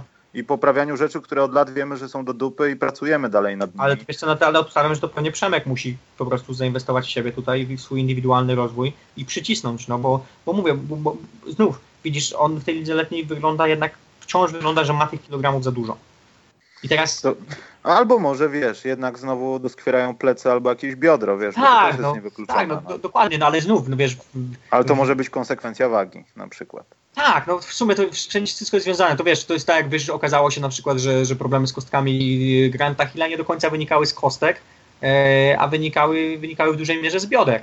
I, i- No, historia Shakila, który miał horrendalne pod koniec kariery kłopoty tam chyba z Achillesem i się okazało, że przed Phoenix chyba źle go, źle go zdiagnozowano i to była jakaś sprawa z nerwami w śródstopie, chyba w dużym palcu u nogi i tam powodowały się jakieś uciski. No tak.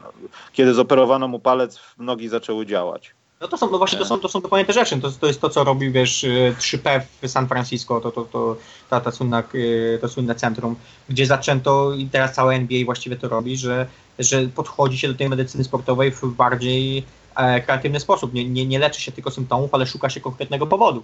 E, I okazuje się na przykład, że ktoś ma problemy z skręca kostki, bo, bo ma problem z biodrem i wobec tego gdzieś y, e, musi, musi stawiać inaczej stopę i, i kończy się tym, że, że skręca kostki. Wszystkim się wydaje, że ma problemy z kostkami, a problem, a problem nie jest w kostce na przykład. Nie? Więc, Dokładnie. więc może kwestia tutaj z Przemkiem jest taka, że tu są jakieś problemy, które nie są dobrze zdiagnozowane i jeśli je się poprawi, to on będzie w stanie panować nad tą, nad tą masą. E, może tak jest, a może to jest kwestia tak naprawdę zagryzienia zębów i, i, i, i zrobienia czegoś ze swoim ciałem. No tak czy jak no musi, musi coś takiego zrobić, bo to po prostu źle wygląda. Jeśli widzą go menadżerowie i tak dalej, to dla nich to jest takie, wiesz, pierwsze pewnie to zapisują w swoim krajecie, to jest out of shape. No Tyle. i jeszcze, co gorsze, jeśli trafiasz na takich zawodników jak BAM, którzy no, wariują Tak, przy których, tak, przy których wyglądasz nagle... Wykorzystują tak, każdy twój minus i robią z tobą wszystko tak naprawdę i wtedy oni są lepiej oceniani, bo ty jesteś gorszy, a ciebie oceniają gorzej, no bo co z tobą zrobił BAM, wiesz, i, i to też się do tego skupia trochę, no ale nie oszukujmy się. E, Liga letnia i tak służyła Przemkowi, żeby się pokazać, a nie, że on ma dostać kontrakt, bo ja jestem pewien, że dostanę, tylko jeszcze nie wiem od kogo. To, to możemy w ogóle wykluczyć. E, Natomiast, no, żebyśmy nie zamieniali się w takich pieprzonych Polaczków, którzy tylko krytykują i mówią, że ktoś jest za gruby i gówno umie, to ja bym naprawdę chciał, żeby nawet za te 5 lat Przemek trafił przynajmniej na jeden sezon do NBA, na pół sezonu do NBA. Niech tam będzie. Znaczy, Niech wiedzie mu się jak najlepiej, bo naprawdę jest jednym z tych naszych zawodników, do których no, możemy jakieś tam nadzieje mieć, mimo tam wszystkich minusów, no, największych zdrowotnych. No ale ja bym bardzo chciał. Bardzo chciała już w ogóle w kadrze, że przejście to pokoleniowe Gortat Karnowski to byłoby naprawdę przekozackie. Słuchaj, no dla, znaczy dla mnie to jest oczywiste, że byłoby super, jakby Przemek zagrał w NBA i, i ja widzę jakąś tam, ja widzę jakieś tam światełko w tunelu, w sensie takim, że, że pojawią się takie, e, takie koncepcje, że będzie się szukało tych wysokich zawodników, że, że trenerzy będą myśleli o tym, że spróbujemy e, jakoś e, grać z tym small ballem trochę inaczej i tak dalej, potrzebujemy dobrze wyszkolonych, dobrze wyszkolonych środkowych, którzy, którzy, którzy, którzy są na tyle duzi, żeby, żeby zmieniać dynamikę tych meczów. E, więc ja wiem, że to jest, to jest pewnie możliwe, tylko pytanie mu, ile on ma motywacji do tego, żeby, żeby naprawdę ciężko pracować, żeby, żeby nie zgubić tego celu tutaj I, i gdzie trafi, no bo jednak środowisko robi dużą różnicę. Tak jak mówisz, no trafi do jakiegoś zespołu na przykład euroligowego e, czy, czy, czy, czy jakiegoś innego europejskiego zespołu, który, e, w którym e, będzie nastawienie tylko na efekt, na cele, na, na, na, na, na rezultaty, czyli na wyniki zespołu, a nikt nie będzie się zastanawiał nad indywidualnym, indywidualnym rozwojem zawodnika, no to ten indywidualny rozwój zostanie gdzieś porzucony i będzie się grało o to, żeby wygrywać, a nie będzie się grało o to, żeby być lepszym i żeby ostatecznie dojść do NBA, nie? I, i tutaj jest, to, to jest kwestia pewnie skomplikowana w takim momencie. E, To prawda, słuchaj, e, chciałbym jakoś tam niejako klamrą taką kolejną zakończyć. Znaczy może nie zakończyć, bo jeden temat mam koszykarski, ale taki klarwojant Przemek. E, 3 na 3 nam się urodziło na olimpiadzie. Mamy Aha. tutaj jakieś tam polskie aspiracje, bo trochę tam ludzi gra i to jest o tyle fajna dyscyplina sportu, że no, niezawodowcy też grają i są wysoko w rankingach, albo w ogóle są w rankingach i tak dalej. E, Czy mając nasz ten polski burdel i te polskie kłopoty, my jesteśmy w stanie wygenerować coś na tym 3 na 3 Mówię tutaj, wiesz, nawet o popularyzacji koszykówki bardziej. Wiesz co, ja, Przez ja, ja, ja, jestem przekonany, poglądałem sobie trochę tych, tych 3 na 3, na 3 ostatnio i mam jedną refleksję, w sensie mam wrażenie, że to jest bardzo jeszcze nie, nie do, e, dotrenowana dyscyplina sportu. Nie, no powijaki, to są w 100% powijaki. W Zresztą sensie- wiesz, W sensie tak, ranking Amerykanów, siódme miejsce USA. Świat nie No. jest gotowy na 3 na 3 i to Tak, dopiero znaczy- się buduje. No. tak, tak, tak, jak- tak patrzę, w jaki sposób y, jest to grane, ja rozumiem, że, że ten chaos na, na boiskach y, w reszcie tych meczów wynika z czegoś, że, że, że tam jest krótki zegar jednak i tak dalej, ale widzę, a, że, że ten zegar nie jest wykorzystywany wcale, w sensie, że nie ma takiego time management w ogóle, e, czyli nikt jeszcze o tym nie myślał, nie myślał o tym, w jaki sposób możemy to, to, to robić.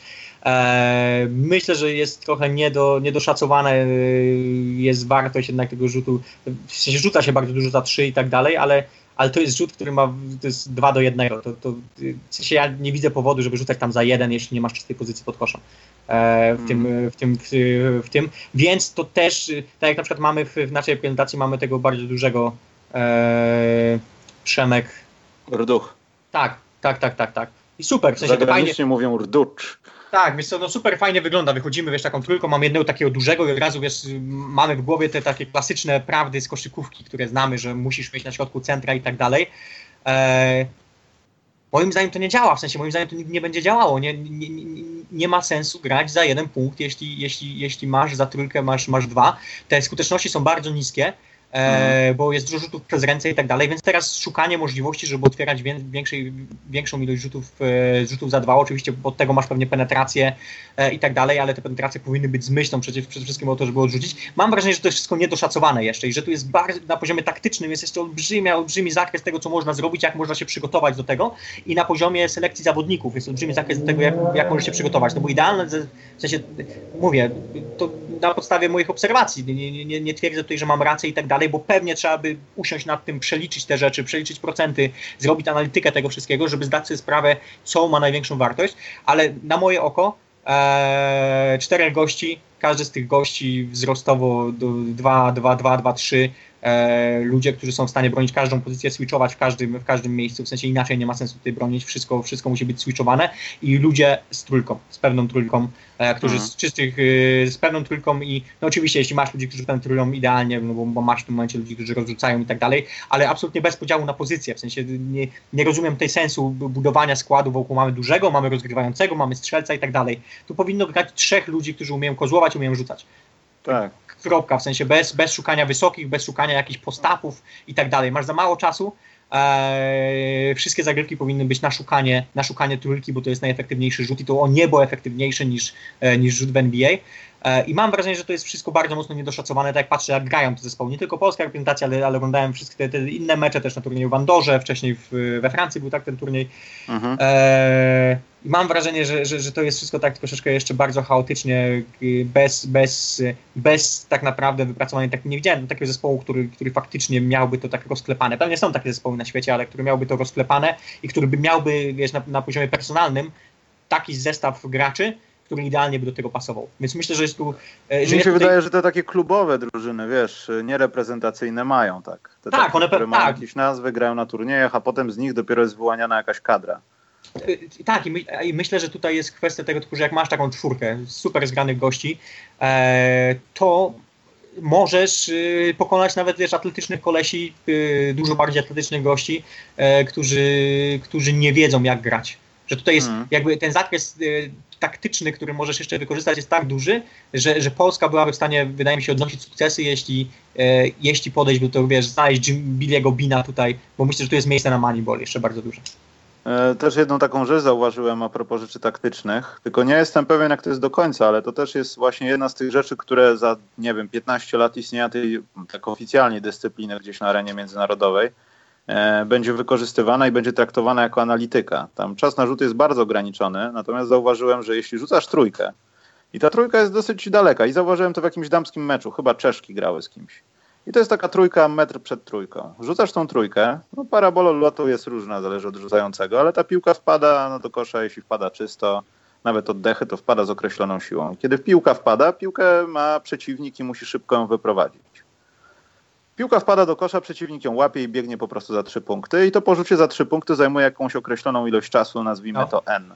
Natomiast kiedy zawodnik, pe, zawodnik, ktoś penetruje, w tym przypadku Czeszki, e, piłka też wpada do kosza, ty możesz jeszcze ukraść 2-3 sekundy od wyjścia z piłki, bo ty jesteś pod koszem i niejako no. twoje ciało może, wiesz, sprzedać bodiczka, no. coś tam, wiesz. I to są takie małe rzeczy, Małe rzeczy, no, które tak. Widać, że w ogóle ludzie tego nie wykorzystują, nie a jak im wychodzi, to jakoś przez, przez przypadek. Ja wiem, że przetrzymywanie piłki tam to też jest, wiesz, y, niedozwolony ruch i nie wolno tego robić, ale nawet ten sam fakt jest, że graliśmy z Katarem, była dogrywka i gdybyśmy może w jednej takiej sytuacji zastosowali jakiś taki trik, wiesz, to są takie małe rzeczy, które potem pomagają, że przeciwnikowi brakuje tych dwóch sekund. Do, dokładnie i musisz być gotowy na to, żeby zyskiwać takie przewagi tutaj. I to no. jak, e, Kolejna rzecz, która, której na przykład nie zauważyłem, zauważy, e, mało, znaczy widziałem to w pojedynczych sytuacjach, że, że, że ten spacing nie był rozszerzany, w sensie, że, że nawet jeśli grano wiesz, 3-0, że, że ludzie byli rozstawieni po, po łuku, to rzadko się zdarzało, że wychodzili, nie wiem, e, wiadomo, że tam po bokach nie masz dużo miejsca, no ale na szczycie, że nie wychodzili Aha. dużo wyżej, w sensie, że nie, nie, wyciągali tej obrony dalej, żeby nie, wiesz, bo, bo, idealna sytuacja to jest, masz gościa, który umie łamać kostki, w sensie, wiesz, e, dobry pierwszy krok, dobry kozioł, który gra z piłką i chcesz mu dać jak najwięcej miejsca, żeby grał jeden na jeden i teraz on gra Mhm. jeden na jeden, wchodzi pod kosz e, i teraz jeśli muszą pomagać, to mamy czystą trójkę i to chcemy. I to jest, to jest, nawet nie chodzi o to, żeby on tutaj e, łamał kostki, wchodził pod kosz i zdobywał punkty, zdobywał jeden punkt, chodzi o to, żeby ściągał obronę, żeby ta obrona panikowała i żebyśmy mieli czyste trójki i, i rzucali za dwa punkty. Tak, albo jest- nawet, żeby nas podwajali, bo trzy takie przeszły i czwartej nie chcą dopuścić, A- a- a no widziałem- i wiesz. A widziałem wręcz dużo takich sytuacji, że tam się ludzie ustawiali na pół dystansie, w sensie, że nie było tego spacingu, spacingu Tak, na takiej zasadzie, tak. że, że, ludzie nie stali za trójką, ale ustawiali się na pół dystansie, gdzie to zupełnie nie ma sensu, no bo w tym momencie, wiesz, było mnóstwo tych podwojeń, e, ludzie mogli dojść i tak dalej, czy znów nie było rozklepane to na zasadzie takiej, że musimy zrobić taki i taki spacing. E, I teraz trzy osoby możesz ten spacing zrobić, oczywiście mówię, te, nie masz tego boku, boiska i tak dalej, jest, jest pewnie trochę trudniej, ale znów, no jeśli masz gościa, który jest w stanie oddać trójkę metr przed linią za trzy, to jest skarb pewnie w, te, w czymś takim, nie? No bo musisz go No. pilnować. Zresztą też chciałem przeskoczyć do tej ligi, no ja to nazywam trochę cyrkowej, ale myślę, że będzie się, prawie jestem pewien, że będzie się rozwijała i będzie jeszcze ciekawsza o Big Free, że tam te rozwiązania, może zawodnicy nie są pierwszej świeżości i Mhm. też nie są pierwszej jakości, bo już może niejednokrotnie zapomnieli, że się gra w kosza. E, chociaż tam niewielu takich było, ale te mecze ogólnie były nudne. Nie, oni są w, ale, tak, no, ale oni są w całkiem niezłej formie i tak, zaskakująco. Tak, nie, no. oczywiście, jasne. Tylko tam było widać to pewnie z przeszłości w NBA albo w ogóle z zawodowej koszykówki, że te niektóre elementy właśnie są, wątpię, żeby tam przez trenerów, bo oni to znają na pamięć, ale rozklepywane. Jeśli stoisz szeroko, no to stoisz szeroko. Nie, nie podchodzisz do gościa pomagać, bo to oznacza, że ktoś ci zaraz ucieknie. No. E, Albo na przykład nie stoisz tak, jak ty powiedziałeś. To się zdarzyło właśnie też w jednym z meczu, chyba z Ukrainą, Polaków E, jak e, staliśmy na nawet nie za trzy, tylko na pół dystansie, ten spacing był złamany i nasz center po prostu się masował pod koszem. I w tej sytuacji no, najlogiczniej jest po prostu pobiec pod kosz. Jedna osoba zbiega, druga pojawia się na drugim miejscu i tam ewentualnie powstaje podanie, a jak nie, to masz zastawioną zbiórkę nawet od dwóch osób, jak dobrze pójdzie. I to w Big Free widziałem. Widziałem Ale, takie rzeczy. ale, ale to, to, jest też coś, o czym chciałem powiedzieć, że też nie widziałem właśnie takiego, albo w sensie może nie zauważyłem też, wiesz, też dla lu- ludzi, którzy grają w koszykówkę 3 na 3 że- którzy nas słuchają, też żeby wiedzieli, no wiesz, mówimy na podstawie naszych obserwacji, nie chcę się tutaj mądrzyć jakoś strasznie, wydaje mi się po prostu, że jest dużo rzeczy, które można tutaj doszacować lepiej, ale właśnie na przykład zbiórki ofensywne i, i to, że tutaj nie ma planu, nie, nie widziałem takiego planu, że jak to robimy, w jaki sposób zbieramy, y, czy Mhm. wszyscy idziemy na tą deskę, E, czysto teoretycznie, jakbym miał strzelać, obstawiam, że opłaca się wszystkim iść na deskę. E, tak mi się wydaje, ale mogę się mylić, no może tracisz wtedy trójki i tak dalej. Znów trzeba by to policzyć, trzeba by sprawdzić, jak to wygląda dokładnie. E, ale czy wszyscy idziemy na deskę, a jeśli nie, to kto idzie na deskę, z której strony, czy, czy, czy, czy, czy deskę obstawia osoba ze słabej strony, czy, e, czy, czy, e, czy deskę obstawia osoba, która rzucała na przykład, kto, kto, kto, kto jest za to odpowiedzialny i tak dalej. I- też nie widziałem tutaj czegoś takiego, żeby to było spójne, w sensie, żeby była jedna strategia, jak to robimy, w jaki sposób e, atakujemy e, ofensywną deskę. I tak samo po bronionej desce, nie? Te, te zbiórki były takie bardziej chaotyczne, gdzie jestem, to spróbuję zebrać, a nie na zasadzie, że mamy jakiś plan, jak zastawiamy, w jaki sposób Tak. się ustawiamy i tak Te dalej. zbiórki w zasadzie były konsekwencją tego, że ktoś kogoś kryje i ktoś z jakimś Tak. niż że stwierdził, że dobra, ja odpuszczam gościa, bo on może nie trafił dwóch trójek, ale jeśli ja zbiorę, zrobię to na pewno, bo jestem największy na boisku, to my mamy posiadanie dalej. Że, że, wiesz, że, że mamy plan na zasadzie takiej, że, że jeśli gram w trzech i widzę, że mój kolega ma piłkę w jakiejś określonej sytuacji, to wiem, że naszą zagrywką jest na przykład jego rzut w tym momencie, to wiem, że ja już muszę być w pewnym miejscu, bo wiem, jak on rzuca, wiem, gdzie ta piłka spada i tak dalej. Jest mnóstwo rzeczy, które można mocniej doszacować pewnie. No, ale to wiesz co, ja myślę, że to jest kwestia po prostu nieogarnięcia się. W przypadku naszej kadry to wiem o tym na pewno, bo tutaj to wszystko było na prędce przygotowywane, no bo hype jeszcze przed e, No tak. e, postanowieniami w Lozannie, że to będzie dyscyplina Igrzysk Olimpijskich i tak dalej. No, ale to się u wszystkich rozwija. No tak jak mówiłem, no najlepszą drużyną spoza Europy przed e, tymi mistrzostwami e, to było USA i zajmowali siódme miejsce i patrząc na Amerykanów na tym turnieju, no to mm, Amerykanie dwie, trzy osoby zmienią, które są trochę lepsze i mogą mieć przeszłość z NBA i nie ma, nie ma dyskusji prawdopodobnie żadnej. Mhm. Poza tym u nas w Polsce jest też Michael Higgs, wiesz, on, on będzie brał udział prawdopodobnie w następnych zawodach, mm, chyba to są Mistrzostwa Świata, przepraszam, Europy. E, I chociaż nie, przepraszam, do 2018 chyba nie może brać udziału. Wszystko jedno, kiedy wróci, to, no to będzie zupełnie inna gra i obawiam, znaczy obawiam się, jestem przekonany, że inne federacje też tak zareagują. Że już przestaniemy to traktować po macoszemu i naprawdę zajmijmy się tym, wiesz. I to może być naprawdę fajne, a poza tym przeskok jest tej dyscypliny. Mi to bardzo się podoba, że to są tak naprawdę granie z kumplami na boisku, bo no. to na razie tak wygląda. Wiesz, praktycznie nie ma analityki, wiesz co gracie, tutaj wpadnie piłka, tu nie wpadnie, nie ma czasu gry, co prawda, ale to jest takie, wiesz, klepanie streetballu i to jest bardzo fajne. Tylko Naprawdę wiesz, mi- to się ma szansę przebić. Mi, mi trochę, tak, znaczy, masz rację, się przejdzie, mi trochę brakuje, w sensie mam taki, mam taki niedosyt troszeczkę po oglądaniu tego.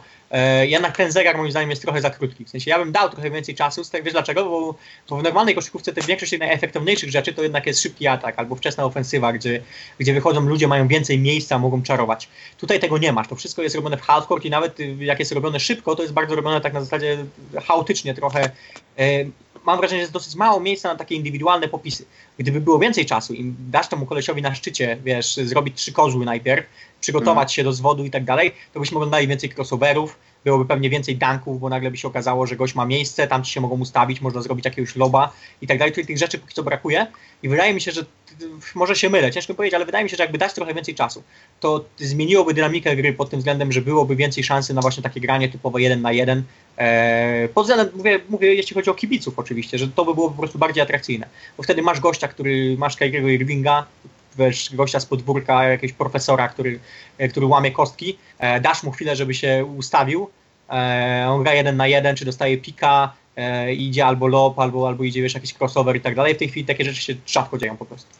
E, Tutaj mm, ja wiem, że Fibie zależy na tym, żeby ta gra była szybka i to nic dziwnego, to każdemu, kto w ogóle odpowiadałby za organizowanie tego typu rozgrywek, to po, powinno być must have takie. Natomiast jedna rzecz mogłaby usprawnić, chociaż ja wiem, że mogę gadać głupotę, bo to z jakiegoś powodu jest potrzebne. Natomiast to wyprowadzenie piłki, kiedy oni biegną spod, po zdobytym Aha. koszu spod kosza, moim zdaniem powinien być bolczek. Piłka wpada, zegar się Tak. zatrzymuje, ty się ustawiasz, jest bolczek, gości oddaje piłkę i się bawicie. No, no, no, I, też, też wiesz, wydaje, no. I robi jab, step, coś i, i, i gramy. A nie, że nagle wiesz, defensywa musi zareagować, ktoś się zapomni, bo to nie jest naturalne zachowanie, jak grasz w kosza, gdzie Dużo wyprowadzasz akcję. jest, no. Tak, że to, to przeczy trochę temu, co grałeś, bo ci ludzie wszyscy prawdopodobnie grali w normalnej, No, zorganizowanej na pewno. I nawet jak się grało w streetballa, to grało się też czasami w taką e, tak zwaną cegłę, że jeśli zdobywasz punkty, to piłka jest dalej twoja. Tak jest. I to jest ustalona pozycja jakaś na boisku, wiesz, to są takie proste, jakieś geometryczne nawet rzeczy, do których no ciężko się pewnie przyzwyczaić i ciężko je zrealizować. No, to, to jest, wiesz, to jest szybki atak w tej chwili, powiedzmy, że to jest szybki atak tym 3 na 3 jak wychodzą spod kosza właśnie, No, tylko to jest, to jest brzydkie, to jest chaotyczne i to mi się nie podoba, bo, bo też mam z tym problem, no. to prawda, no. Y, Dobrze, Przemek, słuchaj, y, niedługo wybije nam druga godzina, ale jeszcze chyba. mam dwa, dwa tematy. Pierwszy temat to Przemek, no nie opowiadałeś o swojej może i epickiej wyprawie do Kirgistanu. Ja chciałem tylko zadać Ci dwa pytania. Dlaczego do Kirgistanu? To jest pierwsze pytanie. Eee, bo chciałem pojechać do miejsca, w którym normalnie bym nie pojechał i... e, Ale to, była- była, to, to był must have, żeby to był Azerbejdżan, coś tam, Jaijan, y, Tak, tak, tak. Centralna tak? Azja, Centralna Azja, taki. Była Republika Radziecka must have, tak? Niekoniecznie była Republika Radziecka, bo musieliśmy też o Mongolii na przykład, Aha. e, ale generalnie Centralna Azja. E, okazało się, że są fajne bilety do Kirgistanu, więc Kirgistan. Co, to, co można robić w Kirgistanie? Wszystko, co tylko ci się podoba. Oprócz turystyki i patrzenia na góry, bo ja osobiście, Przemek, powiem Ci, że to jest też, może zabrzmi brzydko, ale przez jakiś czas oglądałem, e, nie pamiętam jak się nazywała strona, ale była taka strona, gdzie były pokazane, no niestety, no, działania wojenne w Afganistanie i kamery były umiejscowione po prostu na hełmach żołnierzy. No i tam były pokazane akcje, no jesteśmy z chłopakami w okopach, ostrzeliwują nas. Po dwóch, trzech filmach zwróciłem uwagę, jak w tym Afganistanie jest pięknie. No tam jest pięknie, to, to, to całe te regiony są niesamowite. Jest lekki przypał, bo nie wiadomo, czy ta koza nie zjadła właśnie jakiegoś granatu i nie idzie do ciebie, żeby się zdetonować. Ale patrząc na, pomijając te wszystkie brutalne rzeczy wojenne, no to tam po prostu jest pięknie. Jest, jest, Gdyby jest. nie wojna, z chęcią bym tam pojechał, szczerze mówiąc. Jest, jest, jest naprawdę niesamowite rejony i e, w sensie, no to jest góry, no to jest przed górzem Everestu już. E, też rejony jednak nie tknięte tak mocno cywilizacją i to jest super. Kirgistan, Kirgistan jest z większości wiejskim, e, wiejskim krajem, gdzie, gdzie olbrzymia większość ludzi mieszka na wsiach. E, te miasta nie są duże, nawet jak są, to wyglądają jak wioski trochę, więc jest, jest tak bardziej dziko. Ale w Kirgistanie jest bezpieczne. Jeśli pytasz, co można robić, na przykład Kirgistan zaskakująco dużo ludzi uprawia tam sport. W sensie takim, że na przykład dużo ludzi biliśmy, którzy biegają. Czego się nie spodziewają po tym kraju, po takim kraju w ogóle się tego nie spodziewają, bo na przykład nie wiem, byłem w Ameryce Południowej, gdzie też są biedne kraje. I raczej w biednych krajach ludzie nie biegają. Nie ma takiej kultury, że wiesz, tak jak w Polsce teraz widzisz wszędzie ktoś biega, czy w Europie Zachodniej to w ogóle wszędzie ktoś biega, ktoś uprawia sport tu, tam i tak dalej, to w Kirgistanie też widzieliśmy biegających ludzi, widzieliśmy ludzi jeżdżących na rolkach, e, to było taki wow, w sensie, że takie rzeczy tam się dzieją na przykład też. No. Działa się jakaś e, dziwna historia w Kirgistanie? E, Zostałeś poszczuty przez jakieś dzikie kozy, albo zamknięty zostałeś w jurcie, Nie, albo piłeś pi- pi- alkohol, który Tak, piłem. wyglądał dziwnie. piłem, piłem wódkę z Sanchezem, Sanchez był jednym z Kirgizów, który spotkał nas w sklepie. Akurat- Sanchez to nie jest kirgijskie imię. E, znaczy taką miał ksywę, Sanchez podjechał jakimś Mercedesem S-klasy, obstałem, że jakaś miejscowa mafia. E, i złapał nas w sklepie, mówił po angielsku, złapał nas w sklepie i zapytał, czemu kupujemy tak mało wódki, że on kupi nam więcej. E, po czym pojechaliśmy z nim na jezioro pić wódkę. E, po czym okazało się, że Sanchez jest wielkim fanem Mariusza Pudzianowskiego. Ale z I- czasów strongmanów czy MMA? E, I tu, i tu. On generalnie Uuu. jest, jest, jest, jest fanem. Nawet nagraliśmy filmik dla Mariusza Pudzianowskiego, w którym Sanchez opowiada mu, jakim jest jego wielkim panem, e, fanem i mówi, że Mariusz, I'm your greatest fan. You're a very strong man and very good man. I mamy zamiar ten filmik wysłać w końcu do Mariusza. Więc. Mariusz myślę, że będzie na pewno zainteresowany Tak. filmem od Kirgiza, ale e, tak z ciekawości, widać jakieś jeszcze pozostałości wpływu rosyjskiego tam? Wszędzie, wszędzie, wszędzie, wszędzie, wszędzie są Czyli- jakieś młoty, młoty i sierpy. Tam nie było dekomunizacji, wiesz, czerwone gwiazdy, młoty, sierpy. Pomniki wojny, e, Tak, tak, tak, Wielkiej wojny wolnościowej. Na, tak. każdym, na każdym kroku pomniki właśnie jakichś bohaterów sowieckich, wiesz, ulice, ulice Lenina wszędzie, tego typu klimat. Zero dekomuni- dekomunizacji też, no wiesz, no, państwo się nie posunęło mocno do przodu, je, jeśli chodzi o budownictwo i tak dalej, więc jest mnóstwo tych budynków takich socjalistycznych i tak dalej, nie? Także, także to widać bardzo mocno. A są jakieś minusy, żebyś nie polecał tam wycieczki, bo? Polecam tam wycieczkę. Właśnie, właśnie powiem Ci, że nie było tam takich rzeczy, które by, e, które by sprawiły, żebym myślał, mm, nie. W sensie, no wiadomo, że wiesz, no, do miast nie ma sensu tam jechać, bo jest brzydko, jest mnóstwo spalin, mnóstwo samochodów i tak dalej, więc taki klimat, który, no, który nie jest fajny na wakacje, ale przyroda jest niesamowita, e, jest przepięknie naprawdę wszędzie, więc e, jest bardzo tanio. E, I wbrew pozorom nie jest tak daleko od Europy. W sensie, no to ze Stambułu lecieliśmy 4,5 godziny, do Stambułu 2 godziny, no to masz niecałe 7 godzin, jesteś, jesteś, jesteś tam na miejscu. E, także, także mówię, ja tam byłem tydzień to jest naprawdę super, super wycieczka. Nie tak daleko, bardzo tanio, przemili ludzie, naprawdę bardzo, bardzo mili ludzie, bardzo gościnni, wszyscy chcą z tobą rozmawiać, wszyscy są, nikt tam cię nie, nie ma takiego klimatu, że ktoś cię próbuje naciągnąć na jakieś większe sumy, czy, czy, czy, czy, czy nie, nie ma ludzi, którzy żebrają i tak dalej. E, Wręcz przeciwnie, takie bardzo pogodne państwo. E, Też nie było takiego typowego czegoś, co, co na przykład spotkało mnie w Gruzji, co, e, czego się tutaj spodziewałem, że to będzie taki typowy, wiesz, postsowiecki kraj, gdzie, gdzie wszyscy będą chlali, gdzie, gdzie w każdym sklepie będą jacyś zachlani goście i tak dalej.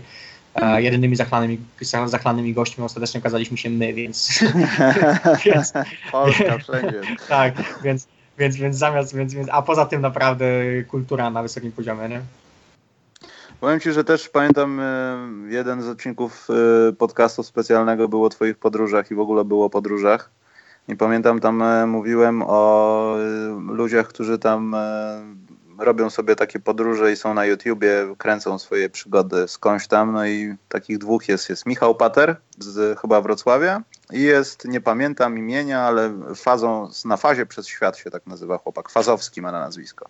No. I powiem Ci, że teraz dopiero to zauważyłem, że mm, ten fazowski, no oni mają inne klimaty podróżowania, no to są w ogóle trochę inne bajki, ten fazowski robi to po prostu na przypale, bierze plecak i Indie jestem. E, zauważyłem, powoli do mnie docierają te takie różnice no, kontynentalne można powiedzieć, ale tam gdzie był Pater, czyli Rosja, chyba był też w Kirgistanie, w Uzbekistanie, wiesz, no pozostałości nawet porosyjskie.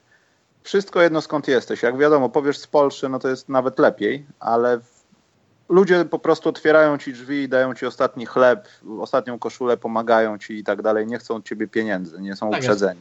Tak jest. Natomiast y, ostatnio oglądam rzeczy w Afryce i powiem ci, że jestem zszokowany. Ale to może przez to, że ten chłopak no, jest biały. No to ciężko, żeby no, chłopak z żor czarnoskóry pojechał do Afryki. Wiesz co, Mm. to jest kwestia, pisałem, że to jest kwestia postkolonializmu, w sensie, że, że jeśli miałeś takie kraje, w którym miałeś, wiesz, kastę rządzącą, panów i miałeś tą kastę podległą, w tym wypadku, wiesz, mieszkańców Afryki, e, którzy byli uzależnieni od, od tych bogatych panów, Europejczyków, którzy przyjeżdżali i tak dalej, to, to zostało gdzieś tam w kulturze, nie? że przyjedzie Ale biały. widzisz, więc- ale widzisz bo, bo, bo, to, jednocześnie... bo, to samo, bo to samo było na Jamajce na przykład. Na Jamajce był zupełnie taki sam klimat, właśnie też takie, takie, takie, takie odczucie tam, że jesteś wor, białym workiem z pieniędzmi, które, e, do którego wszyscy przychodzą, e, każdy próbuje cię naciągnąć na coś, każdy próbuje od ciebie coś wyciągnąć i tak dalej. Ale widzisz, jednocześnie jest tak, że y, tam po tych takich, nazwijmy to, republikach e, radzieckich, no często y, można spotkać muzułmanów. No Kirgistan e, jest muzułmański zupełnie. Tak, i ci ludzie y, są chętni do pomocy. Natomiast Oczywiście. w Afryce w większości to są pozostałości misyjne, które są chrześcijańskie i kompletnie zaprzeczają temu, co wiesz, co powinno się dziać, tak, że pomagać bliźniemu, a jeśli ktoś jest chrześcijaninem, to w ogóle bonusowo. Tak, I no to ale też mnie trochę zszokowało, że wiesz, że oni wiedzą o tym, że ktoś ma krzyżyk na, na klacie albo jakiegoś Jezusa na koszulce, no i mimo wszystko, wiesz, małe to są pieniądze, bo za, nie wiem, jakiś autostop 3 zł i jedziesz 200 kilometrów, ale mimo wszystko ktoś wyciąga do ciebie ręce po pieniądze, wiesz. to jest, no Co nawet oczywiście. w Polsce byłoby nie do pomyślenia w niektórych e, No tak, miejscach, ale, warunkach, wydaje, mi się, wydaje mi się, że to z tego, z tego wynika. Ta kultura, no mówię, kultury muzułmańskie, właśnie takie e, azjatyckie, to są bardzo gościnne kultury. W sensie, ja rozumiem, wiesz, mnie zawsze śmieszy, jak, jak czytam te wszystkie rozmowy w, w internecie o muzułmanach, ci straszni muzułmanie i tak dalej. Tak, W sensie, ci źli. w sensie, w sensie wiesz, że- słuchaj, no nie, nie zrozum mnie źle, no, radykalny islam jest pierdolnięty i, i, i tutaj nie ma żadnych wątpliwości i też nie ma żadnych wątpliwości, że islam jako religia jest y, no, najgorszą religią na świecie, no bo kurczę, nikt inny instytucjonalnie, bo to chodzi o instytucję, nie, kościoła, Mhm. y, że tutaj wiesz, y, szefowie, że tak powiem, religijni e, tego kraju albo nawołują, albo Zarząd. uważają, że tak, zarząd, albo nawołują, albo uważają, że to jest, że, że, że terror jest normalny. Więc, więc to, to, to też, też takie, spotkałem kiedyś taką, e, taką Niemkę na Woodstocku, z którą rozmawiałem. Moim ulubionym pisarzem jest Salman Rushdie, który, który przez 9 lat musiał się ukrywać, ponieważ napisał książkę, która proroka Mahometa, tak, szatańskie wersety. Przez 9 lat musiał się ukrywać, bo palono te książki, mordowano ludzi z tej okazji i tak dalej. E, I ona pisała pracę magisterską o tym, e, że no, Salman Rushdie nie powinien takich rzeczy pisać w swojej książce. I miałem z nią takie, w sensie, wiesz, ręce opadają na zasadzie takiej, że sorry, no granica jest tutaj, gdzie zaczyna się agresja, nie? E, jeśli, jeśli ktoś narysuje rysunek twojego jakiegoś tam bożka i ty wobec tego chcesz kogoś zabić, no to coś jest nie tak. I, i pieprzenie o tym, że to jest religia pokoju wobec tego i tak dalej, no to, to jest pieprzenie, no to, to nie ma... Ale wiesz, wątpliwości. jednocześnie Ale- ale- za, ale- poczekaj, bo to jest ważne. Ale poczekaj, poczekaj, poczekaj ale, No. bo, bo, ale mogę dokończyć, mogę dokończyć, bo, bo, bo, zaraz, bo zaraz tutaj e, będą mi przybijali piątkę te wszystkie prawicowe oszołomy i tak dalej. Eee, Najlepszy podcast w sieci, słuchajcie dalej. tak, y, wiesz, więc za, zaraz będą mi przybijali piątki i tak dalej, a to nie o to chodzi, bo, bo a ostatecznie chodzi o to, że, że, że tak jak mówię, to ja nie mam żadnych wątpliwości, jeśli chodzi o islam, nie będę tutaj tłumaczył, że i tak dalej, to jednocześnie nie, mówienie o tym, że muzułmanie jako, jako całość, wszyscy ludzie to oni są tacy, że to jest bydło, to, są, to, to, jest, to jest zachowywanie się dokładnie tak samo jak, jak radykalny islam, w sensie dzielenie ludzi na pół, e, Tak. generalizowanie i tak dalej. To są, do, w sensie dla mnie ci ludzie w Polsce, którzy wypisują na forach, że trzeba by ich zagazować i tak dalej, to jest, to, to jest dokładnie ten sam rodzaj człowieka, który, który zakłada sobie granat i idzie z, zabić kogoś albo opowiada w internecie, że trzeba zabić e, amerykańskich imperialistów. Jesteście po tej samej stronie, stoicie po tej samej stronie barykady, e, cywilizacja stoi po drugiej stronie barykady. To jest moja opinia. Ale a propos muzu- muzułmanów, co mnie śmieszy w tym wszystkim, wiesz, jak ci Polacy, Polacy, ty, przepraszam, Polaczki, tak to nazwę, bo inaczej to nie mogę nazwać, e, Polaczki w internecie wypisujące, że to bydło, że to brudasy i tak dalej. Pojedźcie raz do muzułmańskiego kraju. Nie ma czyst, czystszych krajów generalnie niż muzułmańskie kraje. Nie ma czystszych świątyń na świecie niż świątynia Nie, no w muzułmańska. sensie wiesz, w sensie y, y, oczywiście jest biednie i tak dalej, ale na przykład w Kirgistanie w knajpach są krany do umycia rąk przed wejściem do restauracji. Bo, bo ludzie myją ręce przed wejściem do restauracji.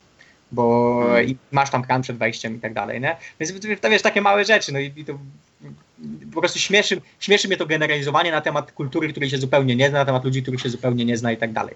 Tak, A, i pojmowanie tego przez pryzm- pryzmat ludzi, którzy po prostu mają tylko szyld, ale Tak. no, zeszli już taką drogą szariatu, bo szariat to hardcore, e, że nawet taki szary muzułmanin, który po prostu raz dziennie się modli w danym kierunku świata, on nawet się do tego nie podpisuje. duża część tych szarych muzułmanów, to też jest, to też jest duży problem, no bo to są ludzie, którzy z kolei mówią, ktoś się tam gdzieś wysadził, no niby źle, ale no nie do końca mogę to źle ocenić. Albo wiesz, duża część tych No, ale szarych pod nosem jest przykład... Allahu Akbar. No. Tak, no właśnie, duża tych, część tych szarych muzułmanów, jak, jak ktoś poszedł do, do, do redakcji Charlie Hebdo mordować ludzi, e, to twierdzi, no ale oni jednak rysowali złe rysunki od proroku.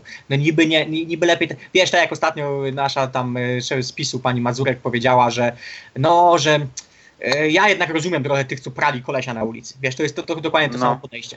I to To, są jest tak naprawdę nawoływanie i akceptacja Tak, przemocy. no, dokładnie. I ci nie ludzie- zagaszanie jej. I ci ludzie wszyscy stoją po tej samej, po tej samej, e, po tej stronie barykady. Tylko różnica polega na tym, że to, że ktoś jest muzułmaninem, czy ktoś wyznaje taką, a inną religię, nie czyni go złym. W sensie to, ta generalizacja jest, jest, jest najgorszym, co może się wydarzyć. I, I mówię, jak jeżdżę do takich krajów, to mnie najbardziej irytuje, bo to są normalni, fajni, mili ludzie, dokładnie tak samo jak w Polsce. Część z nich jest pierdolnięta, oczywiście tak samo jak, jak, jak, jak ci w Polsce, bo w Polsce też mamy mnóstwo pierdolniętych ludzi. Wyjdźcie na ulicę, obejrzyj, obejrzyjcie się. Wyjdź, wyjdźcie, pojedźcie, pojedźcie, pojedźcie do Warszawy z szalikiem Lecha Poznań. Czy to jest normalne, w sensie, że ktoś się do ciebie Pojedźcie do Poznania na rejestracjach WB. Tak. Czy to jest normalne? że ktoś się do ciebie przypieprzy, że ktoś ci porysuje samochód. W sensie No minimum. Bydło jest Ale- wszędzie, ale, ale dy, dy, dy, klasyfikowanie człowieka, że jest bydłem nie przez to, jak się zachowuje, ale przez to, do jakiej grupy społecznej należy, tu jest problem i tu i tutaj e, sorry, jeśli mam być lewakiem, to, to najwyraźniej jestem lewakiem, cokolwiek to znaczy. No. Dobra, to słuchajcie, na koniec jeszcze, bo już przestaliście pewnie nas słuchać, bo byliśmy aż tak kontrowersyjni, prawie jak Kopernik za swoich czasów. Ziemia jest dalej płaska, via Car- Carrie Irving, chyba jest płaska. Wiesz, Przemek, wierzysz to trochę? Że jest płaska? Wiesz jak dla mnie wygląda płasko. Tak? Ja patrzyłem, wygląda jak płaska. Czyli jak jedziesz przed siebie, no to ona nie zgina Tak. się. No to... Nie, nie, nie zgina się, nie zgina się. A, no dobrze. I cieszymy się, że byliśmy aż tak kontrowersyjni, że już nas wyłączyliście. Y, Ja mam tylko jedną, jedno pytanie do Clairvoyant Przemka. Nie, nie, nie będę pytał o mistrza NBA, ale kto będzie najlepszym debiutantem i kto będzie MVP sezonu 2017-18? Najlepszym debiutantem będzie Markel Fultz, a MVP sezonu będzie... A, patrz, Harden dostał Pola, Westbrook, No dostał. Westbrook dostał Georgia. MVP sezonu będzie Joel Embiid. Uuu, odważny typ. To jest tak samo, chociaż nie, to nie jest odważny typ, bo Philadelphia będzie w playoffach w tym roku. Tak, wschód jest dobry. Ja stawiam też na Markela Fulca, aczkolwiek modlę się o to, żeby Lonzo Ball odlepił się od pępowiny. To pewnie to jest niemożliwe w pierwszym sezonie jego NBA, ale żeby pokazał palec środkowy tatusiowi i był sobą. Chciałbym zobaczyć go, jak jest sobą i nawet skłócony z ojcem, nie wiem, może być sytuacja jak z Enesem Kanterem i z jego byłym krajem Turcją. E, Niech się obrażą na siebie, niech będzie drama, że on się do niego nie przyznaje i niech Lonzo Ball będzie sam sobie. Chciałbym to zobaczyć i jeśli by to się stało, to myślę, że mógłby, mógłby pokazać więcej. Chociaż ojciec nie będzie grał za niego na parkiecie. A jeśli chodzi o MVP, no to Embiid to jest odważne. W moim sercu chciałbym, żeby to był Ton Maker, bądź Makery, jak mówią gdzie niegdzie. Jeszcze bardziej odważne. Ale, ale wierzę trochę w e, James Harden, Russell Westbrook connection. Coś z tej dwójki. James Harden może mniej, bo teraz będzie pozostawionym już nie tak bardzo sam James Harden, tylko z Chrisem Polem będą dzielili to wszystko, ale Russell Westbrook myślę, że no, może być kandydatem na kolejną statuetkę, chociaż nie wiem, czy się dwie pod rząd tak łatwo Silverowi y, dadzą, że wyjdą tak łatwo z rąk, także nie jestem tego pewien. No dobra, Przemek, dzięki. Mam nadzieję, że nie do zobaczenia za rok, tylko po obozie, że przeżyję, bo będę znowu z młodzieżą gimnazjalną, która nie okazała się taka zła. No i co? No i do zobaczycha. No, dzięki za, za to, że słuchaliście, bo to będzie dosyć długie, także no, życzymy wam miłych wakacji, spokoju i co? A Mistrzostwa Europy. Mistrzostwa Europy w koszykówce, żeby Polska przywiozła medal z mistrzostw. Przemek, nie śmiej się, bo to jest możliwe. Wszystko jest możliwe. No, Wszystko na jest tym- możliwe, wszystko jest możliwe w tym świecie zrobionym z małych punkcików, których nigdy jeszcze nikt nie widział.